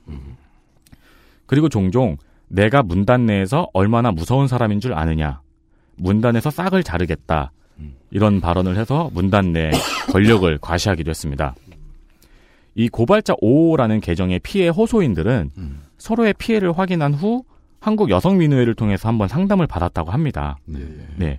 그리고 이것이 위계에 의한 성폭행이라는 이름을 붙일 수 있다는 사실을 이때 처음 깨달았다고 합니다. 그리고 한국 성폭력 상담소에서 법률 상담도 받았는데 그 당시에 변호사가 증거가 불충분하다는 이야기를 해서 그에 대해 무기력함을 느꼈고 뭐 그냥 연락 끊고 사는 수밖에 없겠다라는 단념을 하고 서로 이제 헤어졌다고 합니다. 근데 이후에 이 땡땡내 성폭력 해시태그 현상을 보고 다시 용기를 내어 이 사실을 밝혔다고 전하고 있습니다. 예, 예. 그리고 이 제보 이후 배용재 시인에게 단했다는 추가적인 제보가 더 드러나고 있습니다. 어, 이런 논란들에 대해서 배용재 시인은 사과문을 올렸습니다. 처음에는 트위터 계정을 만들어서 짧은 사과문을 올린 뒤에 피해자들이 반발하자 자신의 블로그에 다시 사과문을 올려서 고발 내용을 인정하고 이후 모든 활동을 접고 고향으로 내려가 자숙하겠다고 하였습니다. 아, 아까랑 똑같네요. 예, 그러니까 아이들에 대한 성폭력을 폭력이란 사실을 인지도 하지 못한 채 저질렀다. 합의하였다는 비겁한 변명으로 자기 합리화를 하며 위계에 의한 폭력이란 사실을 자각이나 인식도 하지 못하고 저질렀다. 뭐이 정도로 요약되는 사과문인데요. 저는 개인적으로 이 긴 사과문을 읽고 나는 그게 잘못인 걸 몰랐다. 라는 정도로만 이해가 되더라고요. 그러니까 이제 저도 봤는데 네. 잘못이라는 걸 몰랐다라는 주장 외에는 매우 자세하게 적혀 있더군요. 네네. 네. 자백을 다 한 셈인데 그런데 왜 형사처벌 형사고소를 안 하죠? 그 이후에 이제 이야기를 드리겠습니다. 네. 이 피해자들은 이 사과문을 보고 어, 이 성관계가 합의된 성관계라는 뉘앙스를 풍기고 자기 자신의 안위만 계산된 사과문이라고 이를 인정하지 않으며 이후 추가적인 폭로 활동을 계속 이어나가겠다는 입장을 발표했습니다. 음. 그러니까 계산된 사과문이라고 하는 거죠. 어떤 법적 절차에 대해서 예. 피할 수 있는. 네. 음. 한편 이 사건은 고양여고 문창과 졸업생 연대로 발전하였습니다. 음. 네. 그 배용재 시인의 말을 인용해서 탈선이라는 이름을 가진 이 연대는 11월 11일에 기자회견을 열어서 이 사태에 대한 문제 인식과 피해자 지지 성명을 발표했고 음. 어뭐 고향 예고, 문학가 지성사, 시인 협회, 소설가 협회, 한국 작가 협회 등의 요구안을 발표했습니다. 음. 이 탈선이라는 트위터 계정에 들어가면은 뭐 고향 예고 여전히 묵묵부답이라는 기사가 최근에 링크돼 있어요. 네네. 근데 어 그래서 묵묵부답이구나라고 생각하고 그냥 딴짓하려고 제 페이스북을 들어갔는데 음. 페이스북에 그 고향 예고의 답변이 있는 기사가 우연히 이렇게 올라와 있더라고요. 아 그렇습니까? 네. 예 예. 그 한 언론사가 고향 예고와 인터뷰를 해서 음. 그 이 고향 예고가 탈선이 제시한 요구안을 수렴하기 위해 내부적으로 노력 중이라고 밝히고 예. 그 요구안 중에 이제 실행 가능한 것과 어려운 것들에 대한 답변을 예, 그 언론사에서 하고 있더라고요. 음, 음, 음, 예, 예. 한편 이들의 시집을 출판한 문학가 지성사 이 출판사는 사건 초기에 조속하게 사실관계를 파악하고 조치하겠다라는 입장을 발표했습니다. 그러나 이후 어, 문지가 우리나라 시계에서 차지하고 있는 영향력이 어마어마하거든요. 네. 그러니까 웬만한 시인 폭로는 사실 음. 문지하고도 연관이 돼 있다고 볼 수 있습니다. 음. 이후 이 문지에서 책을 출판한 작가들의 추문이 계속 이어지니까 음. 어, 출판사는 이것이 예외적인 개인의 일탈이라고 보기 힘들 만큼 다수의 사건으로 표출되었다는 점에서 출판사도 책임을 지겠다고 밝히고 음. 이들과의 관계를 정리할 것이라는 입장을 발표했습니다. 그리고 계약 체결 중단, 원고 청탁 중단, 이미 출판된 도서의 절판 이런 것들을 진행하기 위해서 법적 절차를 확인하고 있다고 발표했습니다. 음. 그 아는 사람은 지겨운 단어고 모르는 사람은 처음 듣는 단어겠죠. 창비파, 문지파. 네. 네. 이 문단 권력에 대해서는 손아람 작가님이 말씀을 해주시기도 했는데 그 단어는 흉에서 일부러 좀 안 꺼냈죠. 저희들이 그때 방송할 때는 146회에서는. 저도 이제 그 학교 다닐 때 그런 단어를 모른다고 하자 아, 아주 법 취급을 당했던 기억이 있어요. 네. 근데 저는 불쾌하지 않았어요. 늘 그런 취급을 당했으니까. 근데 나 무슨 소리 하는 거야? 아, 왜요? 학교에서 그 국문과 학부생이 선배들 만나서 이제 무릎 꿇고 술 마시는 자리에서 그런 얘기 다 듣거든요. 음. 그게 나쁘다는 얘기보다 내가 그쪽과 얼마나 연관이 되어 있는 사람이다라고 말하는 선배들 말이죠. 그렇습니다. 예. 기억컨대 그런 사람들은 또 10중 8구는 또 성추행으로 이어지고 그랬어요. 술자리가 길어지면. 네. 네. 그 문단 권력을 이야기하는 음. 그 용어가 창비파, 문지파라는 점을 생각을 해보면은 문단 권력과 출판사가 연관이 없다고는 말할 수 없죠. 그렇죠. 네. 네. 그뭐 무당파, 소림파 이렇다. 음, 음. 그럼 이제 이게 그 불교와 연관이 없겠느냐 생각해야 된다는 겁니다. 김용 작가와 연관이 없겠느냐. 없을 거예요. 네. 한편 이 박진성 시인도 아까 변호사를 선임하였다고 지금 말씀을 드렸고요. 네. 배ing, 배용재 시인 같은 경우에도 법적 대응을 준비 중이라고 합니다. 그러나 이 변호사 선임과 법적 대응은 성폭행을 당했다고 주장하는 이에 대한 고소 여부가 아니고 이러한 사실들을 사실 확인도 없이 보도한 언론사에 대한 음. 법적 대응을 위한 변호사 선임이라고 밝혔습니다. 네.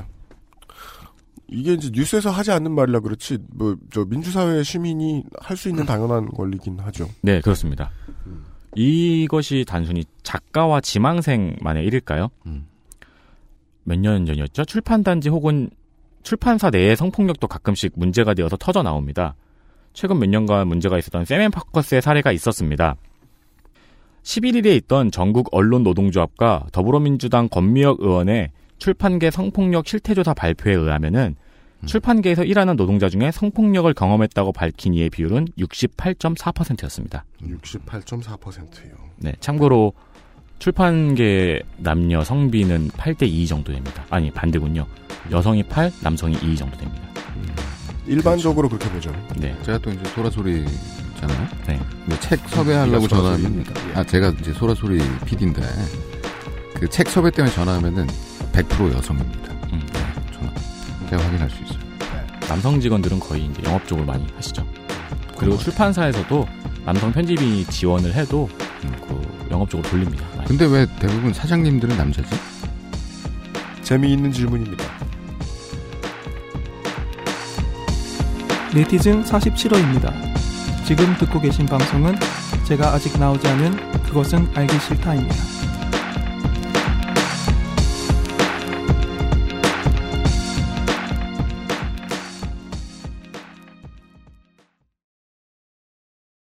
콕 집어 콕.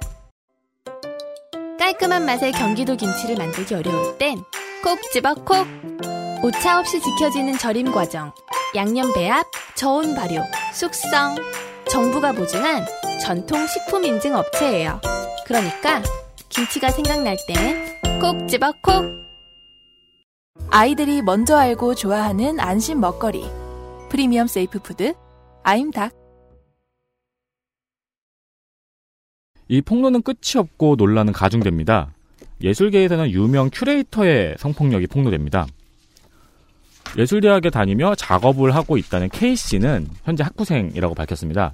10월 21일에 실로 광속입니다. 네, 10월 21일이에요. 지금 5일 지났나요? 네, 그렇죠. 일민미술관 함영준 큐레이터에게 당한 성폭력을 고발했습니다. 페이스북을 통해서 평소에 트위터를 잘 보고 있다고 연락을 해왔다고 합니다. 그리고 작업 이야기를 하고 싶다며 만남을 요청했습니다. 아, 시겁합니다. 저도 저 사람들 섭외할 때 SNS로 메시지 보내거든요. 네, 네. 그 이분이 이제 그러면서 자기가 페이스북과 트위터 그 당시 이제 프로필 사진이 같았다고 그래서 찾을 수 있었을 거라고 뭐 그런 식으로 이야기를 하거든요. 처음에 만남을 요청했을 때 남자친구가 있다고 하면서 거절을 했는데 뭐 이 자기도 여자친구가 있다며 이상한 이야기가 아니고 그냥 작업 이야기를 하고 싶다면서 자기가 일하는 미술관에 표를 맡겨놓을 테니 전시를 보고 이야기하자고 하였다 합니다. 알겠습니다. 그러니까 의도적인 접근이었다는 추측이 가능하죠. 이분의 주장이 사실이라면. 그리고 전시가 끝난 이후에 어느 대학에 졸전을 보러 가자고 함께 차를 탔고 이 차 안에서 뭐 손을 잡고 신체를 만지는 등의 성폭력이 있었다고 밝혔습니다. 그 이후에도 자주 연락을 해오고 K 씨와 남자친구 사이에 대한 안 좋은 이야기를 하는 동의 행동이 이어졌다고 합니다. 그러다가 K 씨는 나중에 이 동일 인물에게 똑같은 피해를 당한 사람이 몇 명 더 있다는 사실을 알게 되고 지금도 학부생들에게 페이스북 메시지를 보내고 있다는 사실을 알게 되어서 이를 폭로한다고 그렇게 이야기를 합니다. 그리고 이 고발문의 마무리에서는 미술을 계속 앞으로 하고 싶은데 이런 고발로 인해서 잃는 것이 많을까봐 두렵다는 고백이 이어집니다. 이 일로 인해서 함영준 큐레이터는 사과문을 올리고 자신이 가진 직위를 모두 정리하고 자숙의 시간을 갖겠다고 밝혔습니다. 네, 웃지 않겠습니다. 네. 아니 근데 너무 진짜 웃기 웃기잖아요. 그러니까 웃지 마. 페북 메시지 계속 웃겨. 보내 보내고 있다잖아요. 어떻게 보낸지 난 모르는데. 그 그게 웃긴 거예요? 그, 그 힘든 거 어떻게. 했냐고? 아니.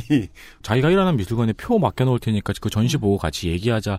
이 정도 상황까지 들으면 의심하기가 어렵잖아요. 음. 네. 그래요? 네. 전시 끝나고 둘이 만나자는 거 아니야?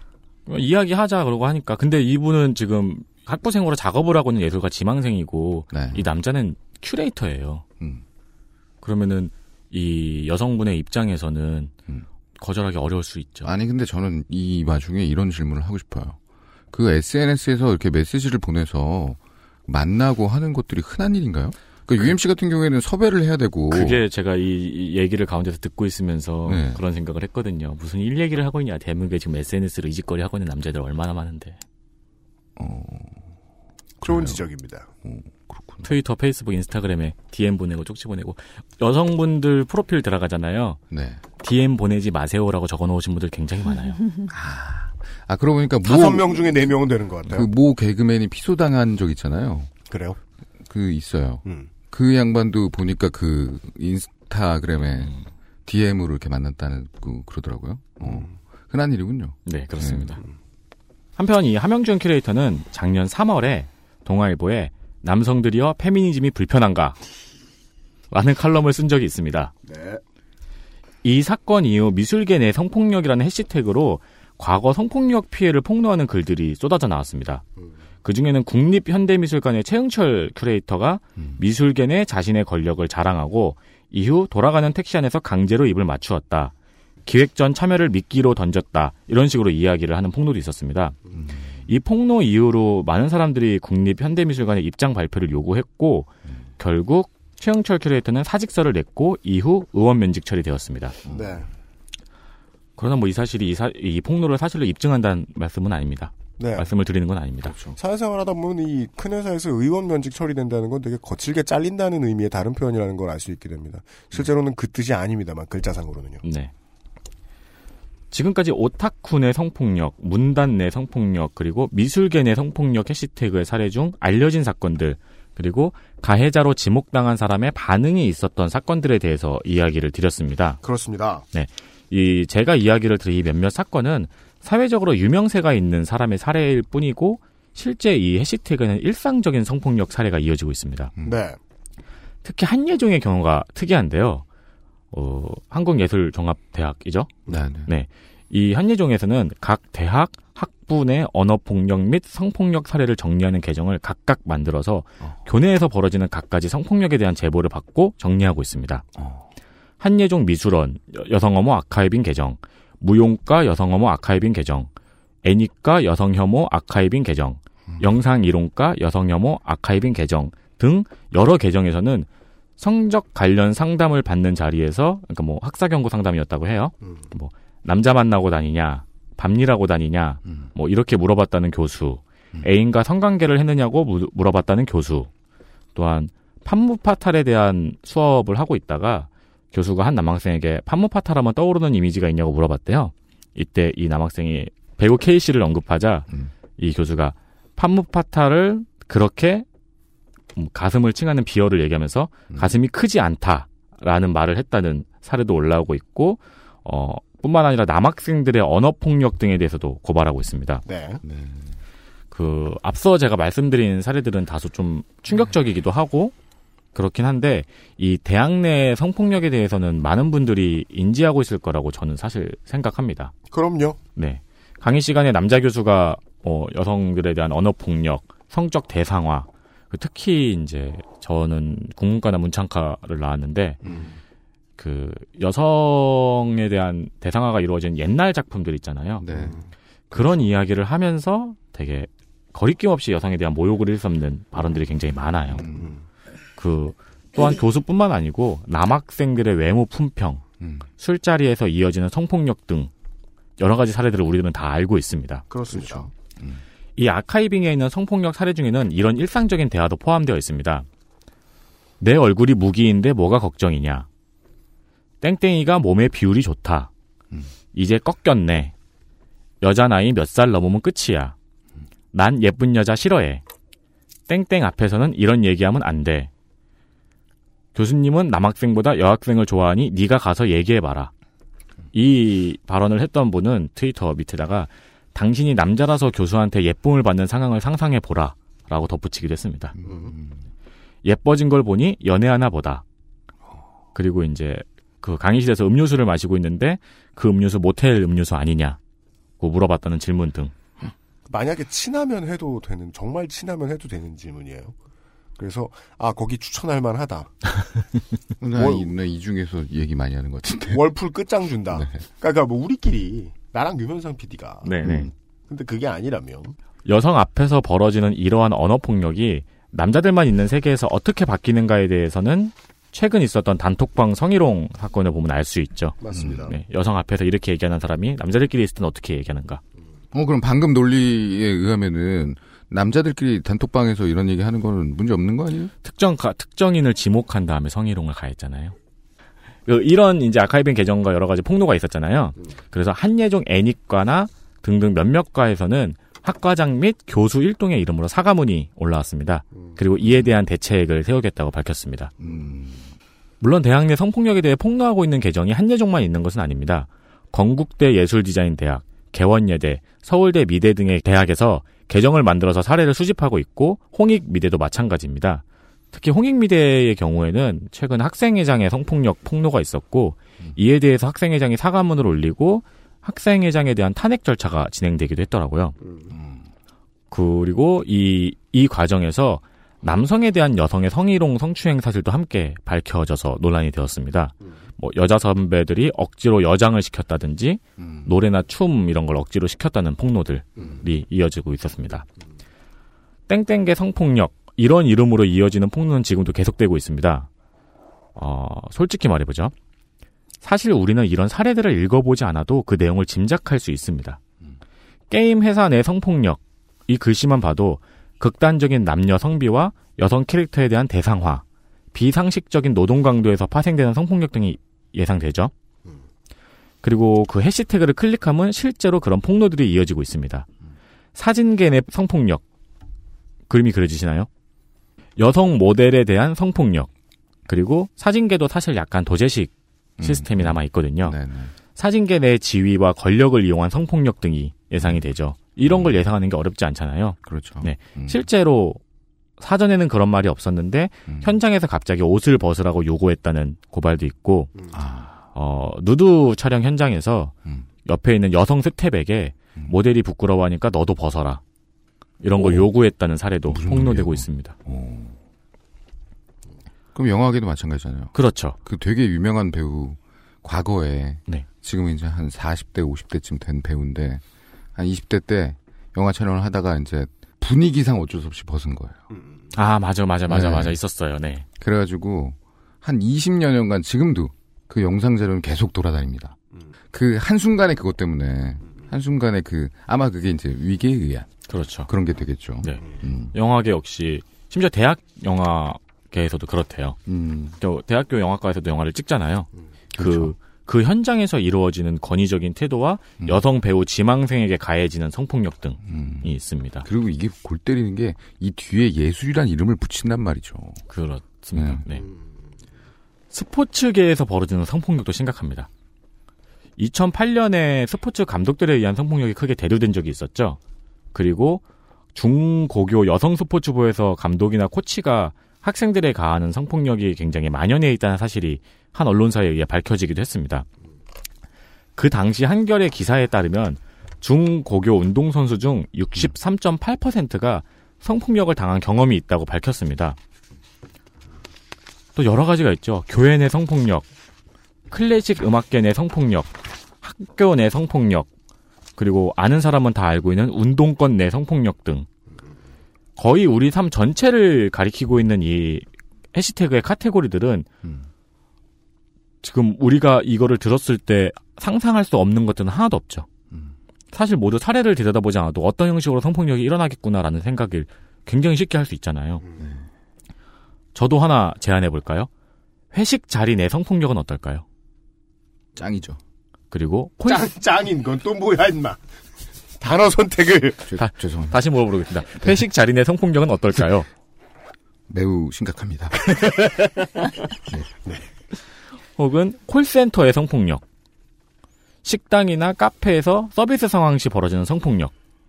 전부 다 머릿속에 그림이 그려지시죠? 그 그림이 바로 우리 사회입니다. 최근엔 강화문 집회와 관련된 시위 내 성폭력도 있습니다.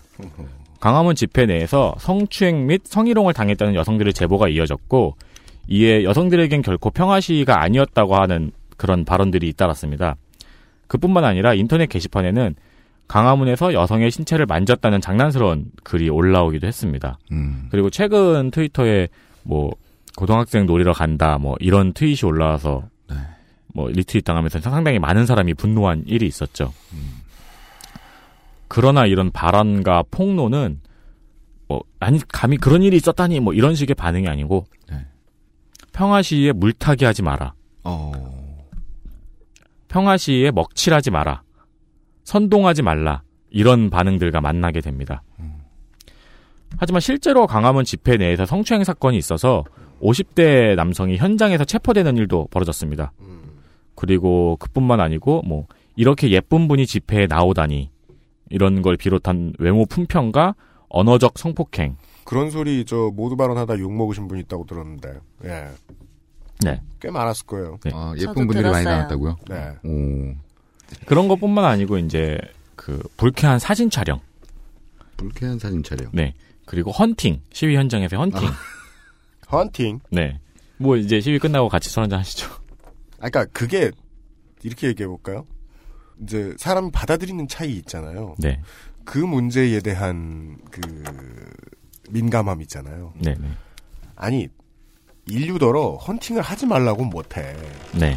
다만 거절하면 재빨리 도망가라. 음. 그렇죠. 그렇죠. 빠져라. 네. 예. 그래요. 라는 정도의 문제인데 그걸 이제 노골적으로 하- 내가 이 남자에 관심이 없는데 내가 이 사람에 너 관심이 없는데 헌팅을 너무 오랫동안 심하게 하면 그건 불쾌하니까. 네. 예.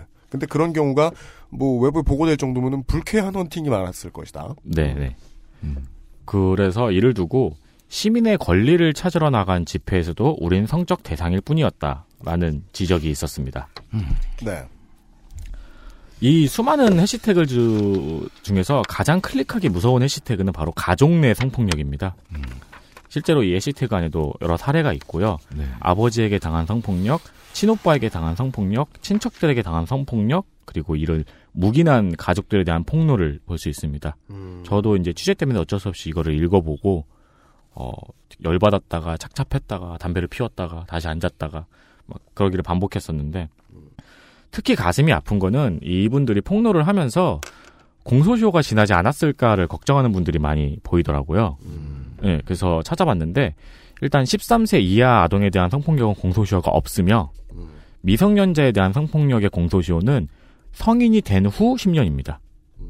또한 죄를 입증할 수 있는 과학적 증거가 있는 경우에는 공소시효가 연장될 수 있습니다. 네, 가정 내 성폭력 같은 경우에는 또 그 증거 확보가 굉장히 어렵죠. 네. 이 땡땡 내 성폭력에 관련된 폭로는 여성으로만 이루어져 있지 않습니다. 가끔 남성들이 자신이 당한 성폭력 혹은 자신이 목격하고 그 자리에 일원이었음에도 불구하고 제지하지 못한 성폭력을 고백하기도 합니다. 이런 점은 성폭력이 아주 다층적이고 입체적인 권력 구조 내에서 벌어지고 있다는 사실을 보여주고 있습니다. 즉, 단순히 가해자, 피해자의 구조로 간단하게 해석할 수 있는 것이 아니죠. 네. 사회에는 다양한 권력이 있으니까요. 오늘 제가 말씀드린 사례들은 문단과 미술계였습니다. 현재까지 이 땡땡내 성폭력 해시태그 운동은 주로 문화계 내에서 유독 도드라지고 있습니다. 누군가가 이를 두고 문단이나 미술계 등의 집단 내부의 권력은 막강하지만 그 집단 밖으로 탈출했을 경우에 그것은 거의 힘이 없는 권력이다. 그렇기 때문에 그곳에서 빠져나온 이들의 폭로가 나올 수 있었던 것이다. 라는 평을 하기도 했습니다. 설득력 있는 분석입니다. 네. 네. 그게 나쁘다는 게 아니고 그런 조건이 있으니까 거기서부터 시작되는 거지라는 말씀입니다. 네 네. 예. 뭐 이게 이제 만약에 커지고 뭐 순기능을 하게 된다면은 어 다른 에, 실제 바깥 자본주의 세상에서도 힘을 가지고 있는 이들 역시 대상이 될 수 있겠지요. 그렇죠. 예. 어, 지금까지 그 예, 윤세민 기자 정리해온 사례들에 대한 간단한 아카이빙을 좀 들으셨습니다. 예. 어, 광고 듣고 와서 나머지 얘기를 하죠. XSFM입니다. 고통받는 사람들을 위해 60일의 건강보험증 캠페인에 참여해주세요. 당신의 참여가 제도를 바꾸는 시작입니다. 아름다운 재단 아름다운 재단이 손해를 좀 보네요. 비인간성을 막 떠들고 있을 때. 아, 극히 인간적인 광고가 나왔어요. 네. 결론인 것 같은데요. 그렇습니다. 어, 바로 전에 이제 문단과 미술계, 문화계 내 권력에 대해서 말씀을 드렸죠. 그 권력 때문에 일어났던 성폭력이 그, 그 권력 밖으로 빠져나온 경우에는 거의 힘을 발휘하지 못한다. 이런 점은 잠깐 생각해 보면은 성폭력이 일어나는 권력 구조에 대해서 심층적으로 생각할 수 있는 단초를 제공해 주기도 합니다. 그렇습니다. 한편으로는 이 권력의 범위가 강범위하고 자신의 커리어와 생활에 직결되는 다른 곳에서는 어떨까요? 폭로할 것이 없어서 안 나오는 걸까요? 이런 부분에 대해서는 우리가 읽은 적도 있고 들은 적도 있습니다. 전 지금까지 한 시간이 넘게 잘난 척을 하면서 떠들었습니다. 그러나 이 땡땡내 성폭력 사건을 바라보면서 제가 가장 먼저 한 일은 무엇이었을까요? 당연히 내가 가해자인 적은 없었는지 삶을 돌아보는 일이었습니다. 그리고 수많은 가해 사실이 기억나기도 하였고, 그러니까 상대방이 불쾌할 수 있었겠다. 라고 짐작할 수 있는 수많은 가해 사실이 기억나기도 하고, 제가 기억나지 않은 부분은 더 많겠죠. 네. 이런 생각을 하는 게 지금 저뿐일까요? 저 역시 이 사과문 대잔치 속에서 몇몇 분들에게 사과를 해야 되는 입장입니다. 그리고 물론 그들이 그것을 허락한다면 말입니다. 그렇죠. 네. 사회에서 성폭력은 심지어 숨어있지도 않고 당당히 머리를 드러내고 있습니다. 가끔 그것이 어떤 사건으로 드러나기도 하고 누군가의 문제 제기로 논의가 진행되기도 하지만 그 문제 제기가 오래 가거나 혹은 눈에 띄는 변화를 이끌어내지도 못했습니다. 다행인 점은 아주 조금씩 조금씩 나아지고 있다는 거죠. 이제는 여성의 엉덩이를 때리는 것을 유쾌한 장난이랍시고 보여주고 있는 영화는 없습니다. 그래도 우리는 아직 사회의 성폭력 문제에 대해서 누군가의 하드디스크 속에 있는 뭐 revenge 포르노처럼 분명히 있지만 없는 것처럼 생각하면서 살고 있습니다. 이 땡땡계 성폭력 해시태그 운동은 그런 면에서 의미가 있습니다. 각각 파편화되어 있어서 하나로 뭉치지 못했던 성폭력들을 아주 기본적인 카테고리로 분류한 것만으로도 이만큼의 파괴력을 가지게 되었습니다. 이 트- 카테고리 안에서 우리는 직간접적 당사자 혹은 그 분류 안에 일원이 되어 있습니다. 그러니까 당신이 경험한 혹은 목격한 성폭력에 대한 이야기를 들려주십시오. 라는 질문보다 그 업계는 어떻습니까?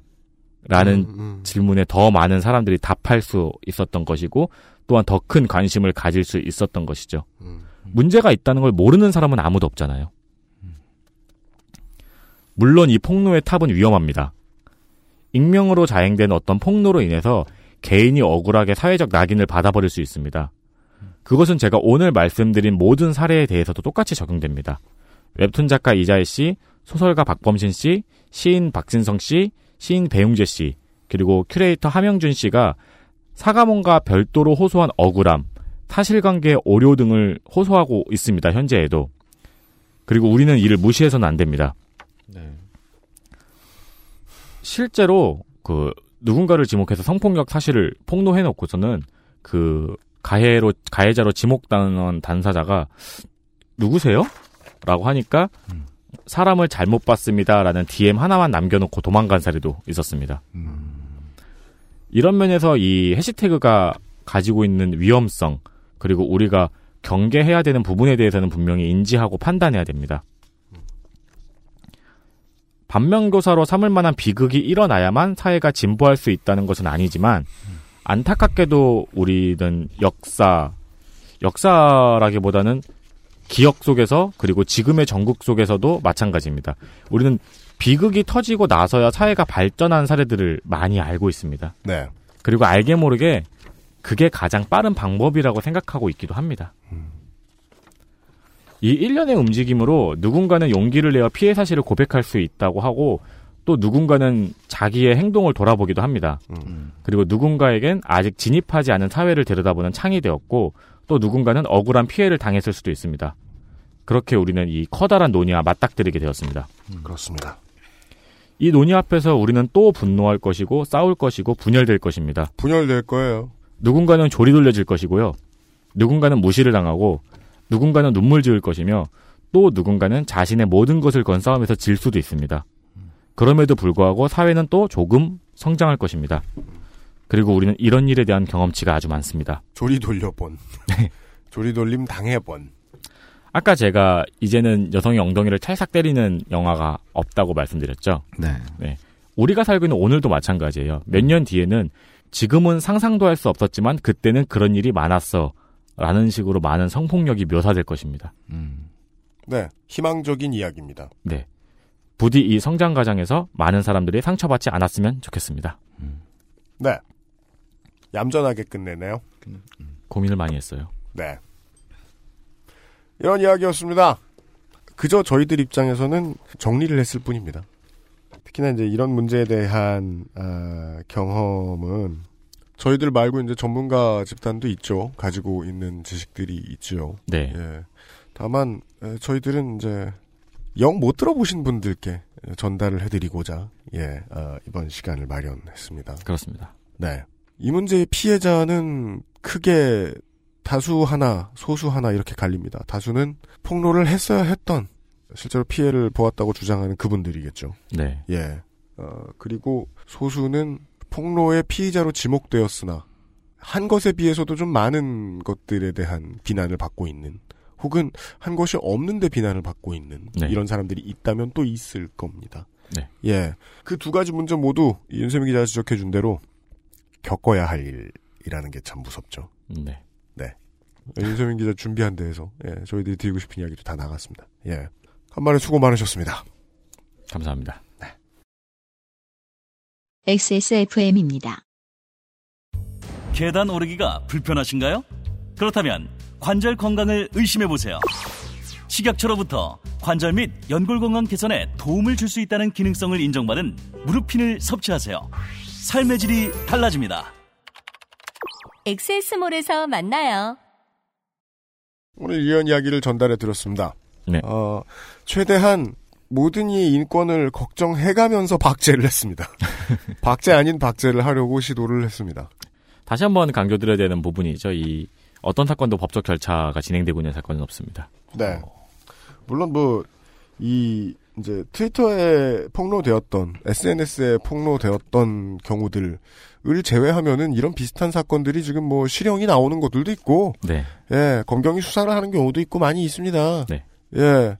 어, 다만 저희들은 이제 지난 한 달 동안의 움직임들 정도로 설명해 드렸습니다. 네. 갑자기 폭발적이었기 때문입니다. 그렇죠. 그러니까 거의 굉장히 긴 내용을 말씀드렸는데 이 모든 사건이 거의 일주일 네. 사이에 일어났던 일들입니다. 네.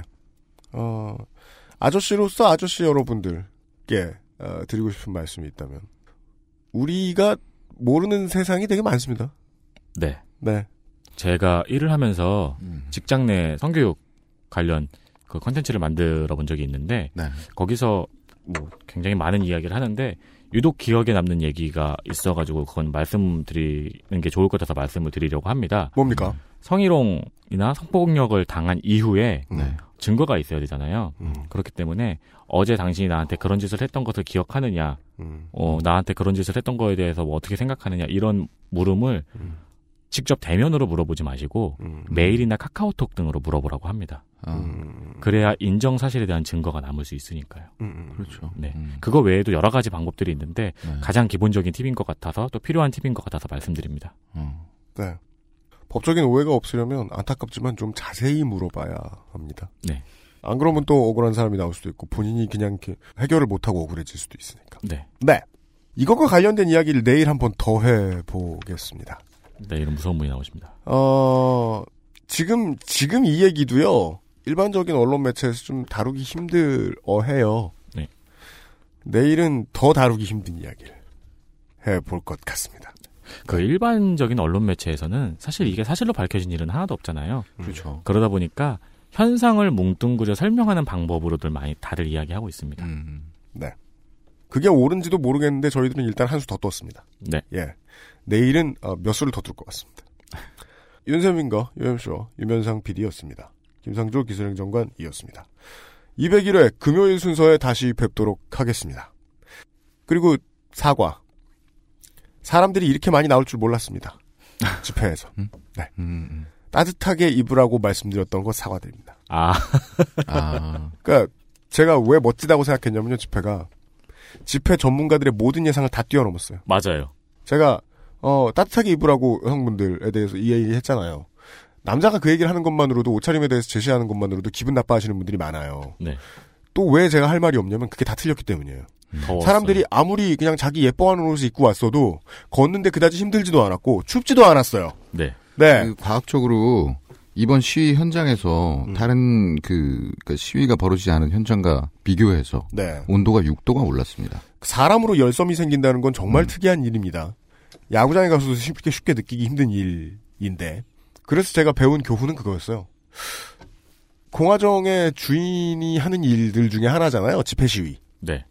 여기에 베테랑이 있을 수 없구나. 그러네요. 라는 깨달음이었습니다. 네. 그래서 저 저는 시위 현장에 거의 다 갔었는데 음. 이 남자들의 겨울 복장이잖아요.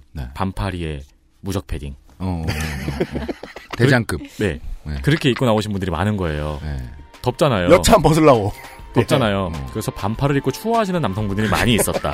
그런 패션의 맹점은 중간이 없다는 네. 거죠. 그 종종 가다 보면 남성분들이 반팔을 입고 패딩을 끌어안고 추워하시는 모습을 볼 수 있었어요. 네. 아저씨 여러분, 북면은 비추한다. 맨투맨 하나라도 안에 집어넣어 놓자. 네. 네. 아저씨들에게는 한마디를 더 합니다. 오늘 순서 접겠습니다. 네. 어, 198회는 좀 주제 넘었다, 저희가. 네. 다시는 이런 어, 시민들의 일반 권리에 대한 충고를 하지 않는 게 좋겠다. 그 전문가들을 모셨는데 다 틀렸다. 다 틀렸다! 어, 내일은 좀 틀리지 않을 이야기들을 준비하겠습니다. 내일 이 시간에 뵙겠습니다. 안녕히 계십시오. 감사합니다.